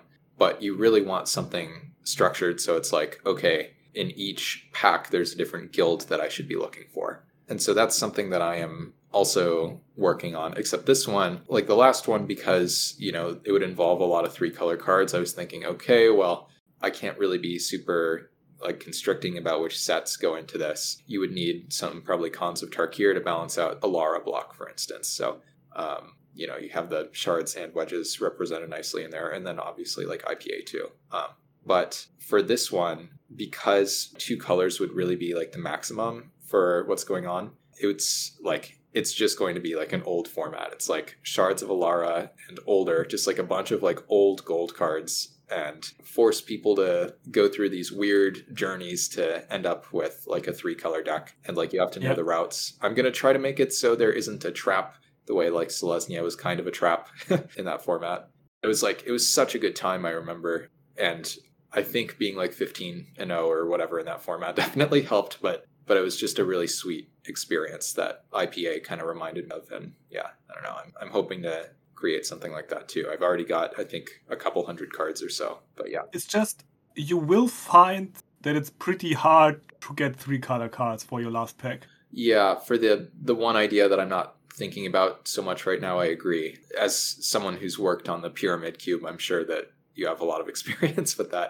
if you go to uncommons only commons and uncommons only then you basically has nothing with rares you have some Gotcha. options Well, maybe like a really heavy combination of like fixing and some three color cards. I don't know. But that idea is more like latent. I'm more interested in like the Ravnica idea where I just give people like pathways. Like, I don't know, maybe in the first pack, they're in Gruul, and the second pack, they're in Simic. And yeah, the third pack, they're in Izzet Yeah. or something to make the nice Temur deck.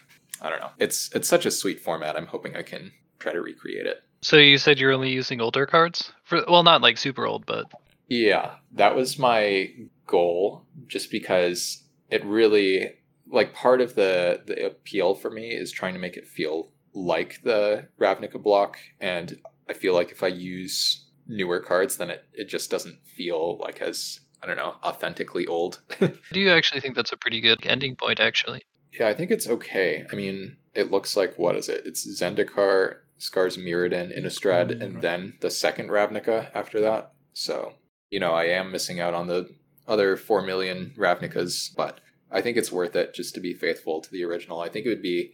I, I do think it would be a sweet format. I've already put in a bunch of hours to it, so I'm hoping. Crackshot and I are in a race, whether he knows it or not, to to finish these first. okay. play both of them, so I have no problem. you know, like I, I just want to play. Uh, I want to play all the limited environments. Mostly your, uh, mostly your peasant cube. I really, really want to play that peasant cube. All right, I'll I'll build the the peasant cube up too. I have been neglecting it for a while, so it's only fair. But speaking of you wanting to play all the uh, limited environments, I think you've been playing a lot of uh, Super Jump lately. Is that right? I did actually play a lot of Super Jump. It was really, I, I kind of got stuck in robot mode like the first day. Like I had 12 trophies and someone had five because they just kept playing it for like, I don't know, eight hours probably or something. I mean, that was probably less than that. I don't think I played it that long, but it's it's really easy to play. It's best of one though, which is like as much as I like casual formats, I think best of one is probably the casual format I don't like at all because I like sideboarding or at least I like I like taking new information, like the information I get from game one, and then making better decisions. Yeah. And then when I lose in a best of one, I'm just like, oh man, I could play so good in the future games. Like I know what they have. Like I can make better decisions. But yeah. they they didn't allow me to do that, which is Yeah. um I think that's that's like a strength of the format because you could you know MTGO players are kind of known for double queuing and playing really slow, but the format's so fast and it's best of one. Even if they are double queuing it, it's nowhere near as painful as if you're playing like someone's double queuing a best of three. So you know that's like I guess the trade off. Oh yeah, And uh, if you get an awful deck, it's nice to not have to play it a lot. There's a lot of combinations that are just miserable. like, let's say you got goblins and then you just got elves. I guess I should explain how it works, like really quickly, because a lot of people probably didn't play it. So there's curated decks that are maybe legacy power level. Some of them, yeah, they're definitely legacy cube power level. I think, or like you know, they're they're, they're Yeah. definitely pretty powerful. I would say some of them are kind of weird and weak because the curve is bad, but the cards in them are powerful and they're not weak because they're only weak because their curve is bad. But so so you get three selections for your first pick and you you know you have to pick one of those and then you get one more choice of three specific decks and they're kind of random and the power level is kind of I think the power level is not that balanced because there are some awful decks and there's some awful combinations. yeah. That reminds me that there's a poll up right now on my Twitter based on what I witnessed from Jakob playing this format. Also, just observing that there's a slight disparity between the Reanimator 1 and the Reanimator 2 packages. So I asked people if they would choose the Reanimator 1 packet or the Reanimator 2 packet. I put the, the lists, and the options the poll are Reanimator 1, Reanimator 2, or you're kidding, right? So far, 0% have voted for Reanimator 2. 64% have voted for Reanimator 1 and about 36% have voted you're kidding, right? So, Yeah, Rean- Reanimator 1 is the Uh, bane of everyone's existence because that deck has quite a lot of redundancy. It pairs with like any deck because it doesn't matter if your other deck is awful. You just mulligan to the good parts, and you can mulligan to five. You like you Yep. can mulligan really aggressively if you want to, because the because the Reanimator one is so redundant. It has like three reanimate cards and quite a. It has a tomb and discard outlets yes. and really powerful reanimate card. It's it's just like There's Griselbrand and then another card that's not as good to reanimate, but it's still very strong on early on. It's like the demon that demonic tutors for you. I think Sheoldred is in there too, which Yeah. pretty crushing because most decks, a lot of the decks in this format randomly don't have two cost cards. They'll have like two, so their curves are awful. So if you even turn two Sheoldred, they just can't interact with it until like turn three or four. I think that's my biggest gripe in the format is best of one and Reanimator one. A lot of the other decks are pretty fun and cool. Like the enchantment decks, I didn't think they were cool, but they are actually pretty cool. The blink decks are kind of oppressive. Like there's this mono white blink deck, which I looked, you know, like when I looked at the names mono white blink, I was like, oh, this doesn't seem that good. No, you there's this jumpstart card from from like real life jumpstart, which is like a four mana four four U unicorn horse. Maybe it's a Yep. horse. Maybe it's a unicorn. Unicorn. Yeah, yeah. But it allows you to blink anything. But the thing is, the deck has Flickerwisp, Charming Prince, and Karmic Guide. So basically, in the end game, you get you get these ridiculous loops where no, they can't kill any of your stuff, and you can control your opponent's whole board. And the the this this deck has Elspeth Conquers Death. It has like the most ridiculous end game ever. Obviously, you can lose to Reanimator one because it takes some setup, but it ba- it beats any other deck in the late game besides the self mill deck. But the self mill deck is pretty bad. So like, I guess you could lose to Thassa's Oracle, but you all the deck the deck is actually pretty good at beating down too. I don't know. The the mono white blink deck is really cool and sick.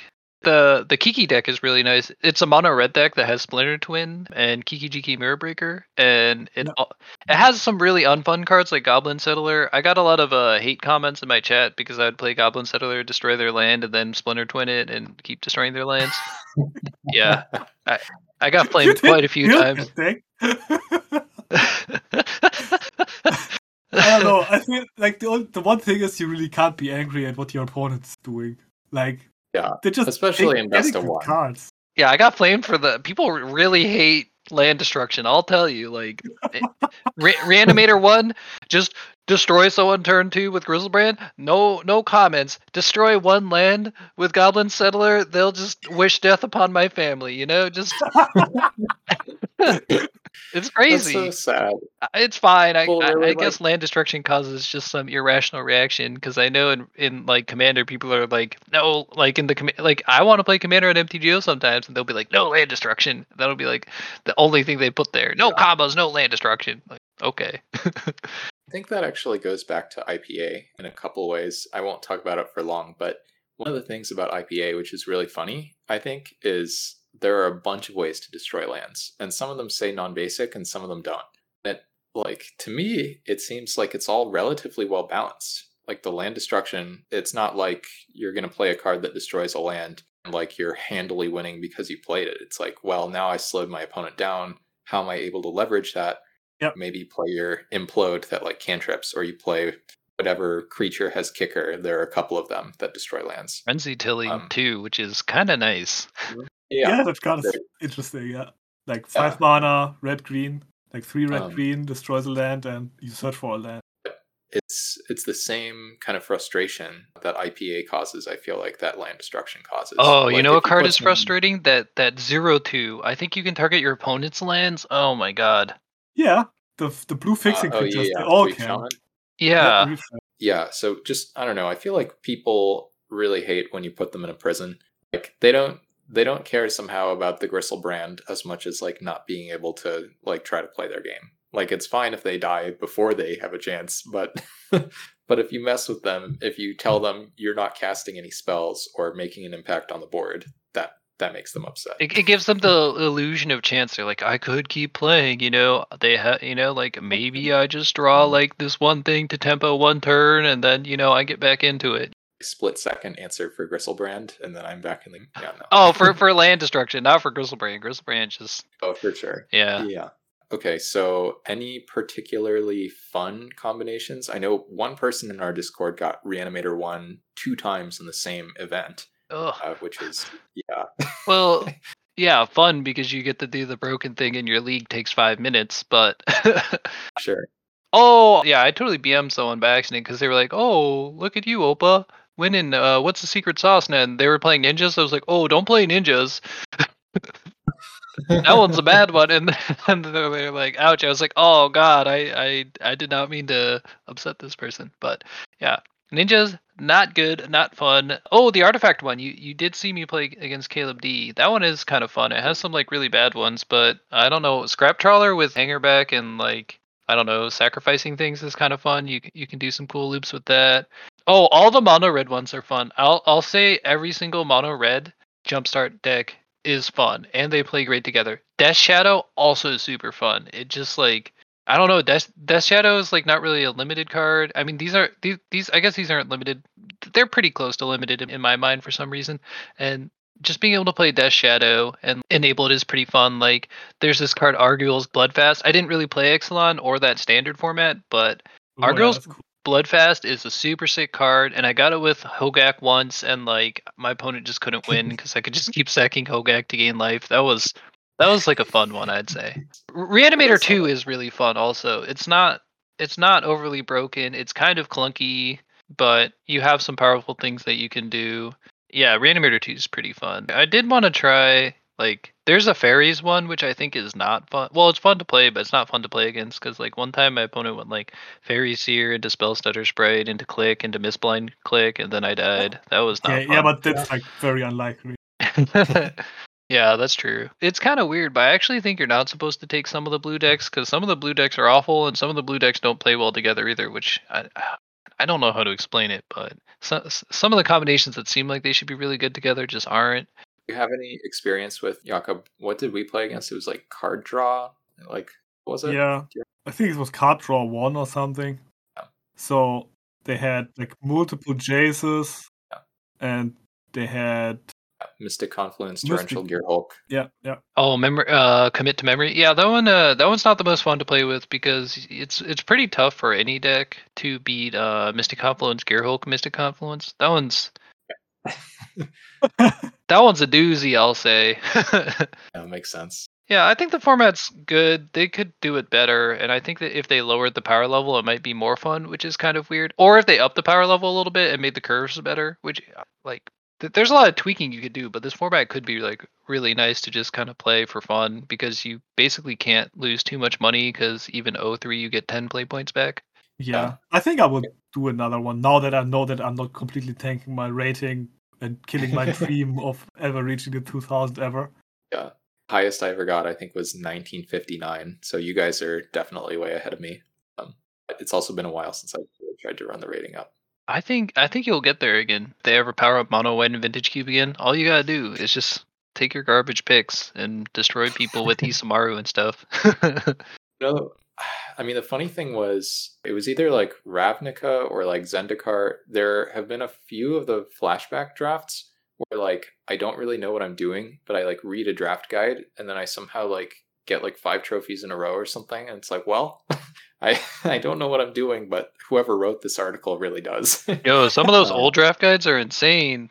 Yeah, Yeah, They are people really had a good grasp on the old formats for sure. yeah. And in those formats, it's also like a huge difference of whether you are like a little bit in the know or not at all. Yep, Yeah, for sure. And that's another thing too that I meant to mention at least once or twice before Vintage Cube. I feel like the cues. Oh yeah, and I forgot to make my big claim about Vintage Cube. I guess I'll do that now too. Uh, Yeah, basically, just like even though Magic Online is, I would say, a pretty competitive atmosphere, you can still find a lot of people who are not really in it for some hardcore cutthroat competition. They're just looking to play Magic and have fun. That does make the cues softer. But then, like, certain cues are not soft. Like, for instance, I would say, like, IPA day one, much, much softer than, like, IPA day, like, five. it's Oh just, yeah, yeah. Then, yeah, my, my big claim about Vintage Cube, I was thinking about this format, and it seems like, even though I haven't drafted it really at all this last season, it seems like mono red and mono white are becoming increasingly difficult to draft because they're not open as often anymore. And I interpret that to mean that signal reading is now more relevant in that cube than it ever has been.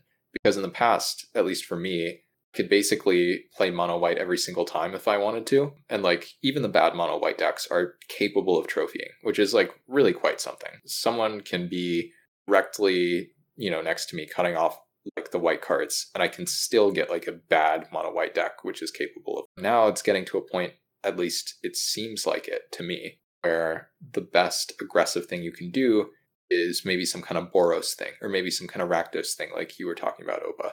Or um, mono black yeah. aggro. Right. Yeah. Just the point is like the you know the winning archetypes, they're not necessarily like monocolor decks anymore. Like or the winningest archetypes, I guess. And to me that means that you actually have to pay attention in the draft. You can't just be like, I'm gonna take every white card, I'm the auto picker, and I'm still gonna win. Like you have to like use your brain a little bit. Yeah. That's yeah. There's Yeah. a point of that. Like even when you when you say you are forcing Lurrus, that doesn't mean you know which colors you will. yeah, exactly. I think Opa ended up with plenty of weird Lurrus decks, like you said, I think Abzan, but also Esper and some other stuff too. Mm-hmm. I, I was really close to a Jeskai one that was like breach combo. I missed the brain freeze, so my deck ended up being awful. oh no. they go for it though, for sure. That's yeah, how can you not? That's the best combo. Well, it's not. The, I don't know if it's the best combo in the whole cube, but it's definitely like a really nice combo because you can still do Yeah. some normal breach things. One last thought about Jumpstart. I feel like the Reanimator 2 thing, it's just kind of set up for failure because even though I think the cards themselves are not horrible necessarily, and like Opa, I think you said that it's fun stuff or whatever, it's right next to Reanimator 1. And they're both called the same thing, even though they're not exactly trying to do the same things. Like when I first looked at it, I was like, okay, why didn't they at least like split the broken cards between the two? you know, the Reanimator 2 to me seems more like a Hogaak like combo kind of package, which is not like Animator necessarily in the same sense. They could have put uh, Altar of Dementia in that one to kind of Mm, bridge the gap between that and Reanimator One. Sure, yeah. I feel like just naming them similarly is really doing them a disservice. Oh yeah, with the numbers, it's it's it's actually kind of hard to remember what they all do. Yeah. But yeah, the other thing too is like, you know, when it's next to something that really looks so amazing. I don't know. I, I agree with you. I think the format could be really sweet with some tweaks. It's generally pretty tough to like power everything up to an equal point, but maybe we take out some of the Griselbrands and like the one and two mana reanimation and from there maybe uh animator one can be on an equal playing field, a level playing field with the other deck. yeah, if you Um, cut Entomb, maybe things like that. And Entomb, Entomb is like cu- yeah, Entomb and Reanimator One. It, your opponent goes Entomb, you just feel bad. You're like, oh god, they have three reanimation cards like in their deck. They're probably gonna hit one. Yeah.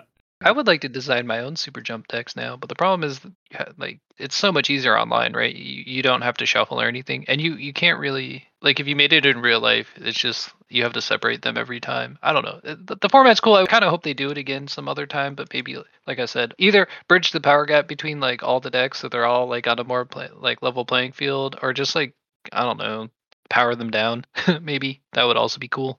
We crackshot and i do have our you know ipa cube projects that we're working on if you were to you know work on a super jump cube i think we would definitely be willing to test it out probably be really cool to see what you come up with but Yeah, super jump decks. That might be nice. I kind of do that already because I wanted to build some decks for real life. Uh, that is similar in the power level of some of the super jump decks. Probably not the reanimator one. Yeah, Sounds good. I will play this again now. You really, really made me want to try some wacky stuff and not care if I'm losing to the reanimator because it really doesn't matter. I don't think you can have higher than like a sixty percent win rate in the format just because it's best of sense. one. Well, maybe if you were like if you had a big brain, like I have a small brain and have no memory, so like I can't remember what to play around and Like I'll be like, oh, my opponent has my opponent has solitude, so that means they have soul herder, but then I don't remember everything else that goes along with it. Yeah. It, it, yeah, it- I guess. If your brain is big enough for that, then you can you can really make good assumptions on about how your opponent's playing. But because there's actually kind of a lot of decks, it's kind of hard to remember every single card. But technically, if you wanted to be the best jumpstart player on MTGO, just memorize every deck, and then you can play around everything. Yeah. Because one card will always infer, tw- you know, like 17 other cards or whatever. I don't know how many. Spe- no, these are 15 card packs, so one card will always infer like quite a few other cards. So you see two cards from your opponent's deck, you know 100% what they have. yeah yeah i guess a computer could great. really do it well Our brains are really already very, very much tuned to remembering magic cards. Somehow it's always easier than remember anything else in life. That's true. okay yeah yeah okay so are we moving on to our last uh, topic here the the chaos draft pro tour this is the second Oh, yeah. that was such a good time. Thank you again, Max, for for organizing it. yeah, that was Yeah. fun. I drafted an awful deck because I can't not. hearts. No, that wasn't it. I saw. Oh my god, I saw this Krark Clan Shaman and I was like, man, I really just want to play Flyers and Krark Clan Shaman and Wrath people. And then I got no artifacts and my deck was. Oh, it was rough. Well, Wrath as good in game one twice. yeah that's true I had like four Wraths in my deck. You don't understand. I had Suicidal Charge. I also had the three mana Chandra, which can flashback stuff. I had Volcanic Fallout, the one damage to everything without flyers, and Zealous Persecution. Oh yeah. That's a lot. And that's the Yeah. second suicidal charge, I guess, because we also uh, played against one in Spiraling's deck and ended up going undefeated, trophying the event. Not necessarily a huge surprise. Spiraling is a super talented player, but I don't know, just awesome to have someone who's really new to our community do so well in this event. Oh yeah. Yeah. I And your guys' deck was amazing. I was thinking that every single round, but especially when we face spiraling, because like all of the others I know a little bit, but spiraling is like just a, a name that I tend to lose against. So what I said aloud was, why do we invite all these great players to our to our uh, Chaos Draft Pro Tour? It's like so scary.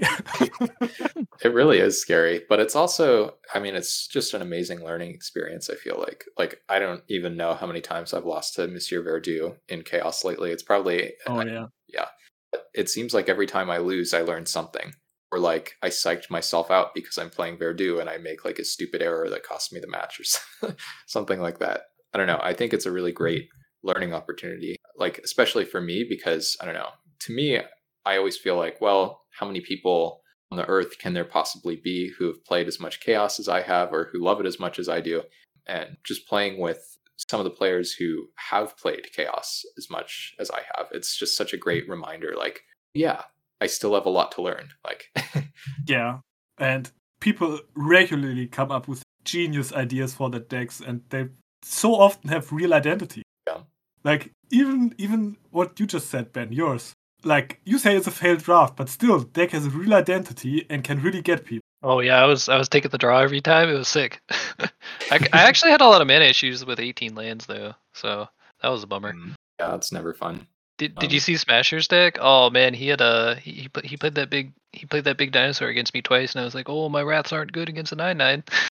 Oh, wow. yeah, he had a really really crazy draft. I think at some point maybe I want to interview him how he how he ended up where he ended up. like his draft seemed pretty straightforward, and then he opened Zacama and went all in on it. Yeah, a bunch of good black cards out the window. Like, Yeah, No, this is like your tension cubes. Ah. pretty much but- Yeah. but, a little different because like the idea with the cubes is like that's supported and you know there should be like some faith that like someone created this with this in mind like i'm gonna get there i hope with the smasher he has no reassurance just like all in Slash it if he just has a bunch of black cards. It is nine mana, I think. yeah it is Yeah. Just do the IPA thing and play 19 lands, you know? Whatever. yeah yeah. I think it's it's really cool. He tried that and even managed to cast Zacama a few times. Uh, a few but times he was than- in a very hard spot for it also because when you look at the table in a row passing to him pack one and three we have max and me as a two-headed giant drafting green white then jane qt drafting green blue then Amaz also drafting green white and if you then want to move into Zacama you really are struggling to get uh, Wait, was black that open? I didn't even remember black being super open. yeah well the thing is before you the Oh, because is spiraling was passing to me, right? He was in black? yeah yeah and then Oh, that's why. And then Sam, two before that, was also in black. oh, So, yeah. you know, It you was know, really weird. disappointing is I first picked Last Kite, and I really wanted to play it because that would have been the best card in my deck, probably. Yeah, there was no blue being passed to it. Yeah, I was. I, I almost like lost my mind when I saw this Imp- Empyrean Eagle. I was like, oh man, I got this Clan Shaman. I'm gonna go flyers, but I took this Chandra, which I never cast. But I'm sure it would have been good to double Wrath one turn. oh we did give you the chandra didn't we Yeah, is that Yeah. card powerful? I, di- I I couldn't really. I thought it was maybe not that strong, but it is chaos, so like it's probably dec- decent. Um, I would have. I think it's very good in your deck, but it's not easy to make happen. I think Oh. it's a good card, but not like a bomb. Yeah, that makes sense. It's like a strong synergy piece, right? If you can make use of the tokens, it's also death triggers or something, and it's great. Ima- there- imagine yeah. um having enough people for Chaos Draft Pro Tour 3 where you have like 16 people. So like the final list of two pods would be sick. Yeah, I, I've actually been I've been thinking about that. I think not sure when I'll get it to happen, but I think maybe Opa, you've been reading my mind or something because I'm I'm working on. Well, I imagine what you were going to say, which is uh, two eight person pods. Then if you go two one or better, you go into the top eight, and then uh, duke it out. Oh man, I gotta I gotta not draft stupid decks then. I, I can't see Krark Clan Shaman know it's gonna wheel and that's the problem. I always get hooked by the artifact thing. I'm like, yo, I'm gonna get so many artifacts in these. never, never have I ever gotten a ton of artifacts in Chaos Draft. Yeah, they get picked up. I mean, if Amaz can do it with his Anvil deck that trophied, not in this event, but uh, just a regular Chaos draft, then you know, it can be done. That's true. well, it also depends on the packs you open, right? If you open something like Yeah. Origins, you get a bunch of creatures that, or Origins or Aether World, you get cr- like regular creatures that make artifacts too, which is pretty relevant. It, it- so I Mhm. can't say it never has happened. I just have not been privy enough. I will regularly train wreck chaos drafts trying to be like, I need eight artifacts, and then my deck is perfect, and then I get three. I mean, it's worth a try Yeah. for sure. I don't know. I also need to stop opening Kamigawa pack one. That that that that kills me every time. Oh my god. We had a lot of Kamigawa in this draft, Dead. but I have to say that this Kamigawa pack you opened is a very decent one. Yeah, I actually was able to get in close enough to spirits to play Waxmane Baku, but kind of didn't want to play it because my deck was like gonna wrath it, kind of. yeah, so this maybe we can quickly give people the options from that pack because I really think it's for what is this a Saviors of Kamigawa pack like exceptionally good. You had as a rare Yukora the Prisoner, which is for two black black a legendary five five demon, and when it leaves play, you have to sacrifice all non ogre creatures you control. So it's a big drawback, but in a control deck, this is like a real threat. Like it's it's a real card. Yeah, just for chaos, that rate is kind of powerful. yeah, that I think that card was played in constructed back then, like standard. And then I had the glass gate, which was pretty nice. Yeah, then the for three in the blue, two three flyer that the first time it gets targeted, the spell ability gets countered. That that's a Each that's a finite card, by the way. Whenever you see him draft at chaos, like on stream, he's like, "Oh, look at these uh blue these blue white flyers," you know, just like. Every Yeah. time, like, oh, this card has flying. Oh, it's blue. Oh, look, this white card has flying. Mm. But also in that pack is a card you passed to us and that we were very happy to pick up, which is Split Tail Miko. For Yeah. one and a white, it's a 1 1 Fox Cleric, and for a white and tap, you can tap to prevent the next two damage to any target. It's a healer. And that is really good. Like double healer. That's a really strong card for a Kamigawa pack. oh yeah, I was thinking of taking that card because uh, I have actually seen Finite draft that card quite a few times. Yeah, it's a that's that's a real finite special. Like he was so excited to see it. I was still thinking about uh, maybe we want the five five brick or Or the Harbinger. maybe we want to go yeah with with the harbinger of spring we first pick the green card. And harbinger of spring is the green option in this pack. It's for four and a green a 2-1 spirit. Doesn't sound exciting. It has soul shift 4 which also is not exciting. So when it dies you can return a, a spirit with mana cost 4 or less from your graveyard to your hand. But the important part is that it has protection from non-spirit creature. So it can block anything and won't die and it's also basically unblockable Well, except for Oh, against Opa's That card is good. deck. Oh, and all my p- deal one damage to everything. Yeah, exactly. Yeah, it's a card that can get punished, but it really has applications. So I th- that card did not come around the table because yeah, I think it, it's really not not terrible. No, that card's basically uh, guarding the Guildpact, you know. Yeah, exactly. Yeah. Well, Guardian is also dodges a lot of removal, which makes it quite a bit better, but still, it's it looks very weird, but it's a playable. Yeah, it's one of those cards that, you know, you see five mana two one, you think no, but it's actually just a reasonable card. And then you have some other cards in the pack too, like the uh, Hill Giant that we ended up wheeling. Was, Somehow, yeah. What was nice about this draft is there were these two weird chimeras. Yeah, th- uh, you would know what Masters said, or I don't know. I think they were from Masters Edition. And like one of them is like you could sack it to give another chimera flying and plus two plus two permanently. so the, And I think the other one was like you could give plus two plus two and like trample inde- indefinitely. Yep. Horrible. Maybe you got like a It's first the one first time. strike one was in there. Yeah. First strike and flying were there Gotcha. from visions. Oh yeah. Oh, that's what it was. Yeah, I was like, man, imagine getting like a changeling and you just kind of you kind of just dist- oh, you get valiant changeling from Modern Horizons 1 and you just uh 5 5 double strike flyer or something, you know. Yeah, and then you proliferate that stuff. If you ever proliferated a plus two plus two counter, that's something else. oh my god, yeah, you can do that. That that's actually kind of wow. Maybe I maybe I'll maybe I'll take that chimera next time I see it and try to do something stupid with it. Yeah, the, I mean the flying one is pr- probably the one that you want to try it with because four mana two two flying artifact creature is not the worst. You have. Yeah, It's, that uh, that one is pretty good. What do you guys think the most powerful card in your pool was? I didn't re- exactly remember your deck. Yeah, that's Uh, pretty easy, I would say. Oh, you're just gonna say the the pack one pick one. No, Oh, Adaphage? I don't know if that's the best card in your deck. no, it's not. It's Noble Hierarch. Easily. Oh yeah, yeah. I passed, dude. Passing that Noble Hark was painful. I remember that specifically. I'm like, what? That this is like, oh god. I someone else, like Spiraling passes. I think- I have to pass this too. I think Sam opened it. Like we got it like f- pick four or pick five. Yeah. Sam or Toffel opened it. It went really late. We were Yeah. so fortunate that all the green players were just to the other side of that being Yeah. opened, and people kept passing it.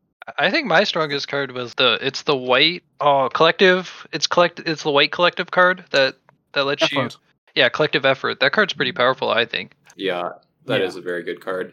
I never I never got to cast it, but I, I definitely wanted to because every time I played against that in chaos, I think I've lost immediately. yeah, it's quite strong. Especially, I mean, I don't know if you get really the enchantment thing going very often, but yeah, you just like put counters on stuff, kill a thing, you win. Kill the biggest thing specifically. True, yeah. Yeah, I mean, it's rough when you can't target something your opponent has, but when you can, then it's quite nice. Yeah, no, I think I think our deck turned out pretty nice. We pack 3, we got a little greedy with passing some green white cards, but like we were a little bit No, not some. One. No, no, no. We, we Like passed the- two. But Yeah, but but with the second one, it wasn't like even us being greedy. It was just that we thought the other card was better. You passed a like the four mana green white cascade card, but that card's not even that powerful. I think. yeah, the No, captured yeah, sunlight but or the- whatever. the- yeah, no, thank you. The contentious pick we're talking about is we were already like solidly in green white. Our pick one, pick three had a gold card in green white. Yeah, that It's Enuret Bushhopper. One green white for a 3 4 with some upside. So you can discard two cards from your hand to return it, uh, need to, to blink it. Yeah. And that card is good. But the other option was Phantom Tiger. Oh And yeah, really the one that you played that. against me. That card is pretty Yeah. annoying. Yeah, so, and we already had like an, a good aura in our pool. So I really wanted to take the Phantom Tiger. I thought it might have might even be the better card. And I, w- I said, I'm sure we will wheel the Bushhopper. I was so sure of it. but alas, it's not real. I did jinx us. We didn't wheel it. Hmm. But then there was also a like green white random protection duder. Yeah, right in the next pack there was the Valerian Outlander, green white for a 2 2 with Pro Black versus an Ember Weaver. Yeah. 2 and a green for a 2 3 Breach Spider. Yeah. with some ability that cares about red permanents that we didn't have. And yeah, unfortunately, Amaz ended up picking up both of those, so we didn't wheel either of them. Just a couple seats away, there was another drafter in the same exact colors, which was unexpected.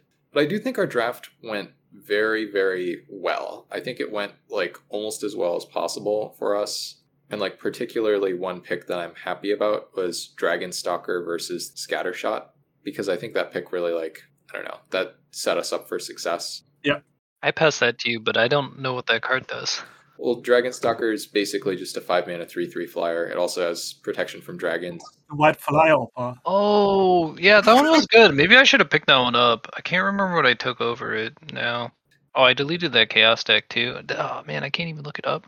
Yeah, I think my draft didn't go that well. I don't know if I made very good picks, which is kind of a bummer, but that's okay. Yeah, I mean it definitely happens. I think Um, that should be your draft. I didn't make awful picks, but I don't think I made the best picks a bunch of times. What I think was even more important, Max, is the pick after that. Oh, you know what I might have done wrong actually in the um in the uh, Mirrodin pack. I took Chromatic Sphere because uh, I was like, ah, maybe I just splash something. But I think maybe I was supposed to take Vanguard Hunter. That card's like a lot better. Yeah, that made our deck then. Yeah. How would you guys rate those two? I always like whenever I see Chromatic Sphere, I always just like take it, but I don't even know if that's the right pick. Oh, I took oh I took Frontline Strategist over this flyer. I must have just not read that this had flying. wow.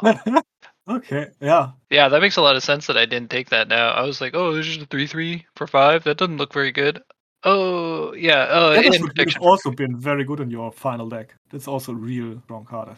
Oh, yeah. I Scattershot would have been good. So that was a bad pick. I, uh, Visions, I, I, I just like, I was like, I don't even know. Did I make a good Kamigawa pick? Oh my god. I'm looking at this draft. I didn't draft that well. Yeah. Yeah, but in that pack five, like the pick pick after that, um, Dragonstalker, we had another close decision to make between the Warthog or the Warthog and the Dwarven Vigilantes, like a red card and a green card. And we were thinking about taking the scatter shot earlier, and then I thought maybe we should like, move in on a red signal here, hmm even though we passed the red card earlier. But we took the the pig, and the pig was good, very good for us. Yeah. Well, you know what card I felt really painful passing? Fountain of Renewal. That's like I love I love little artifacts like that. yeah, we didn't even think we talked about that one. Oh my god, Shadow Guild Mage is strong. How did I not like just hate pick that? Oh, because I took this weird uh protection spell. I gotcha. Gotcha. Man. Alright, I should uh I should learn to draft better. that's what I that's what I've learned from looking at my draft real quick. I'm not But- convinced that you're need of any any help drafting Opa. I feel like uh I just need to get in the zone, you know. I, I always Yeah. feel like I should draft for fun when I'm doing these chaos pro tours, but man, I want to win once, you know. I mean Yeah, I also really want to win once. Two warning feels very good, but winning is special. well, you see, you're just saving it for when finite finds 16 people, and you feel the glory of crushing 15 great drafters. Oh, that would be something else. would be fun. Though frankly, like I'd be happy to make it into the top eight draft if, you know, 16 people or whatever. Also, like if that's something I'm doing, I might not be able to play. Like this time, one of the reasons it went so smoothly is because I was just able to kind of hang out and like organize and make sure everything happened and I was able to like answer anyone's questions and like trade with people while like Jakob was actually doing like the driving, right? So if it's a 16 person draft, then I might be like the alpha frog. I might not be the uh, you know, one of the competitors, which would be sad, but we'll see. I mean, we could do it the other way around next time. Just ask someone if they'll uh, run it for you. I don't know if anyone could though. I think I could. no, Now, just kidding. but yeah, no, just just like Jakob, this is my second two one in the event, and I don't know, it feels good and bad.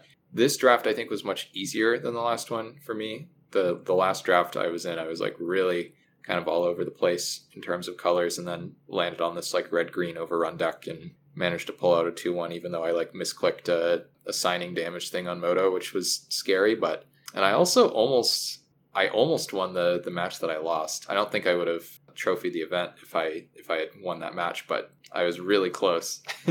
yeah, now should we mention our pack one pick one because I I would love to hear what Opa would have taken from our. oh, easy Adephage. Oh, Okay. easy. okay, okay. Is a big old guy. I mean, I'm uh, you. You have to remember, I'm also not the best. I I am one five in these Chaos Draft Pro Tours, but I'm also I can't make my brain turn into like super spiky mode when I play Chaos because it's super fun to draft around things. You you know. also like win all the time on the like on the leaderboards and stuff when chaos is up. So Yeah, but that's a league format, right? When I'm playing against the best, you know, it's I I can't you know you can't get away with being a you can't you can't get away like trying to do some stupid strategies sometimes, Yeah, right? Like I I need to draft a little bit better for sure. yeah. But so the pack, pick one, pack one basically only had three real options. Was a really weak pack of well, what is this? Guildpact? No, uh, gate crash, I think, right? Gatecrash. Gate crash? Yeah, okay. Gatecrash. A Ravnica set. It has giant Adephage, which we already talked about, and which we ended up taking. But I, I was driving mostly. But we decided before that Max will always make the last calls if we are not sure or if we are undecided. Yeah, so Adephage is for 5 green green, 7 mana, a 7 7 insect with trample, and it deals combat damage to a player. You put a token onto the battlefield that's a copy of Giant Adephage. So it's basically uh, unchumpable. So if they chump it even with something relatively big, if any any damage gets through, you will get a second one. Like it's also protected against Death Touch. So they block it with Death Toucher, you deal some damage and you get a new one. Have like a through Oh. the breach, you win the game. Um, yeah, kind of cool. But yeah, it's like seven mana, and I'm I don't know. I'm not feeling so hot about seven mana plays, even if it's very good. So I really wanted to take the riot gear that is in this pack. Didn't JNQD be like easy Riot Gear? yeah.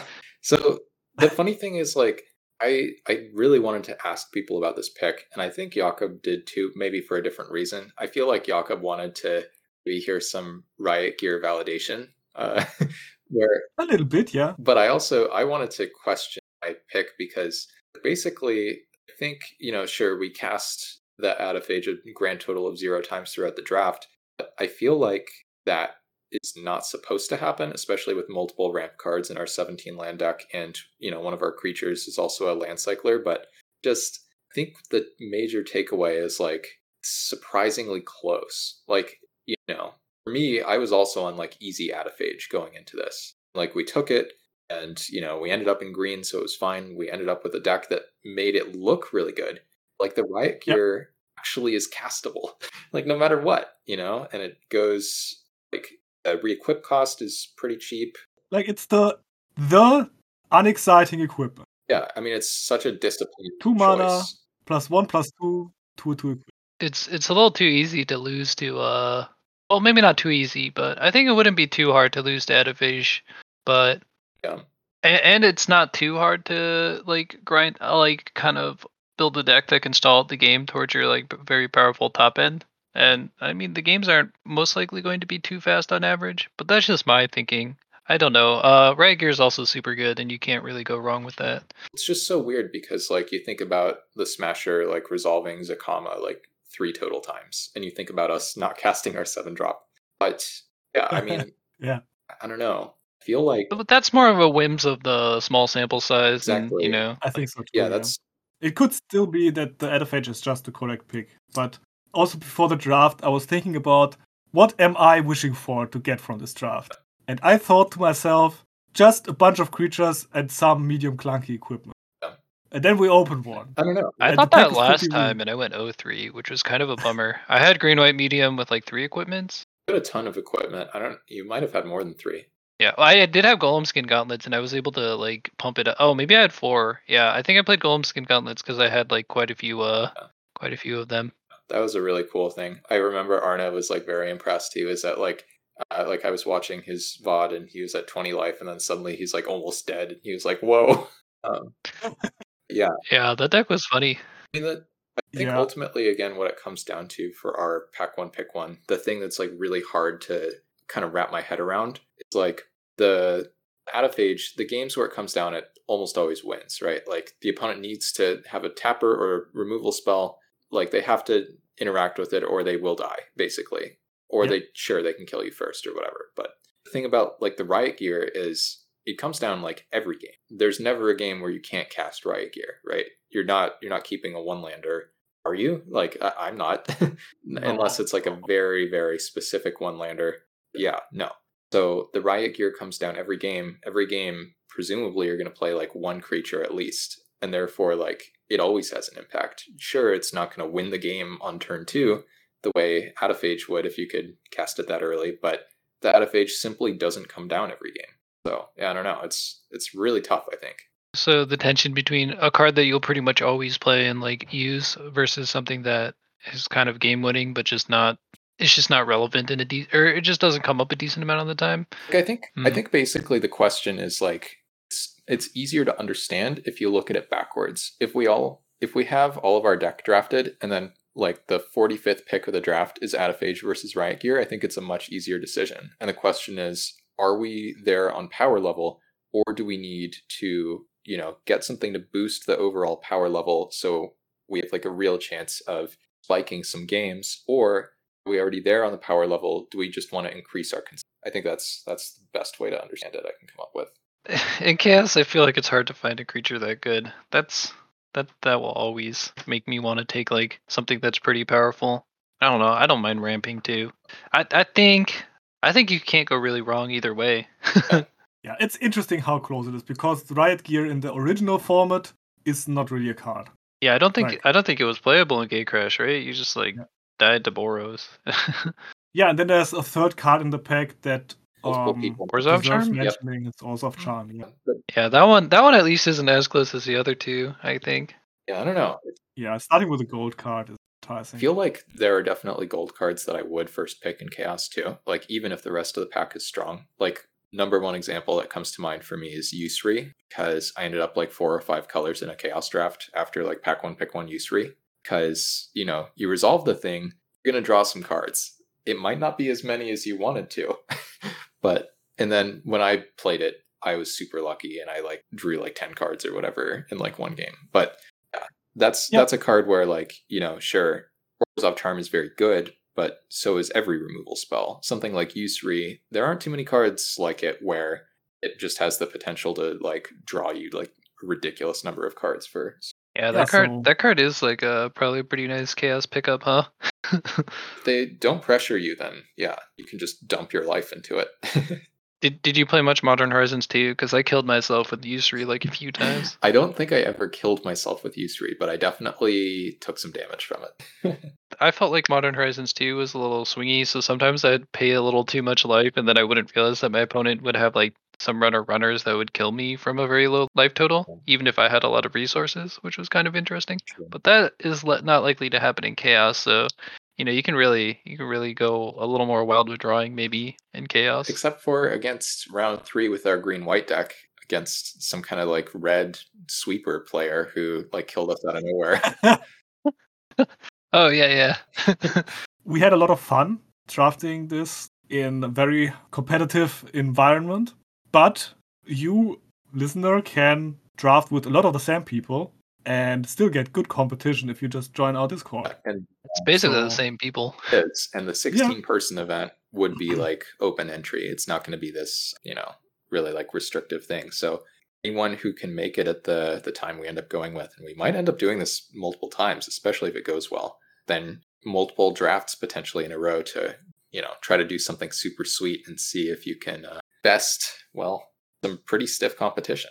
yeah, like we had people with that are known moto grinders. We had people who have, well, in some cases, won or at least played on multiple PTs. Like Toffel is a Mythic champion. Is a mythic champion, and And a very nice guy. yeah, absolutely, like one of the nicest around. I have to Sure. say. So yeah, come and join our Discord. You can maybe also play our new that we're working cube on. ideas Yeah. if we will actually keep our act together and Now finish that them. it's a race, now that I know that, you know, I have to now it's a race. yeah we will do exactly that. the the tough thing is going to be if you beat me do i keep going Ah, yeah, okay. Right. And also, yeah, come and hang out on our streams when we play some chaos or when we design cubes. I did my first cube design stream recently. Most of the time before I was just playing, but Max is doing them relatively often. I didn't know you even streamed, by the way. I'll go follow. Oh, Probably should yeah That's great. Thank you. Ah.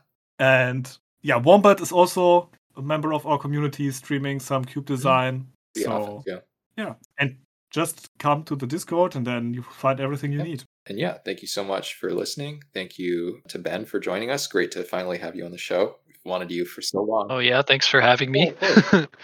Yeah, that was a great time. I feel like we talked for forever. It might be our longest oh episode yeah yet. it's been a while but definitely a fun time good conversation happy cubing and yeah we'll talking to you again soon Hopefully soon, not like this Okay. time.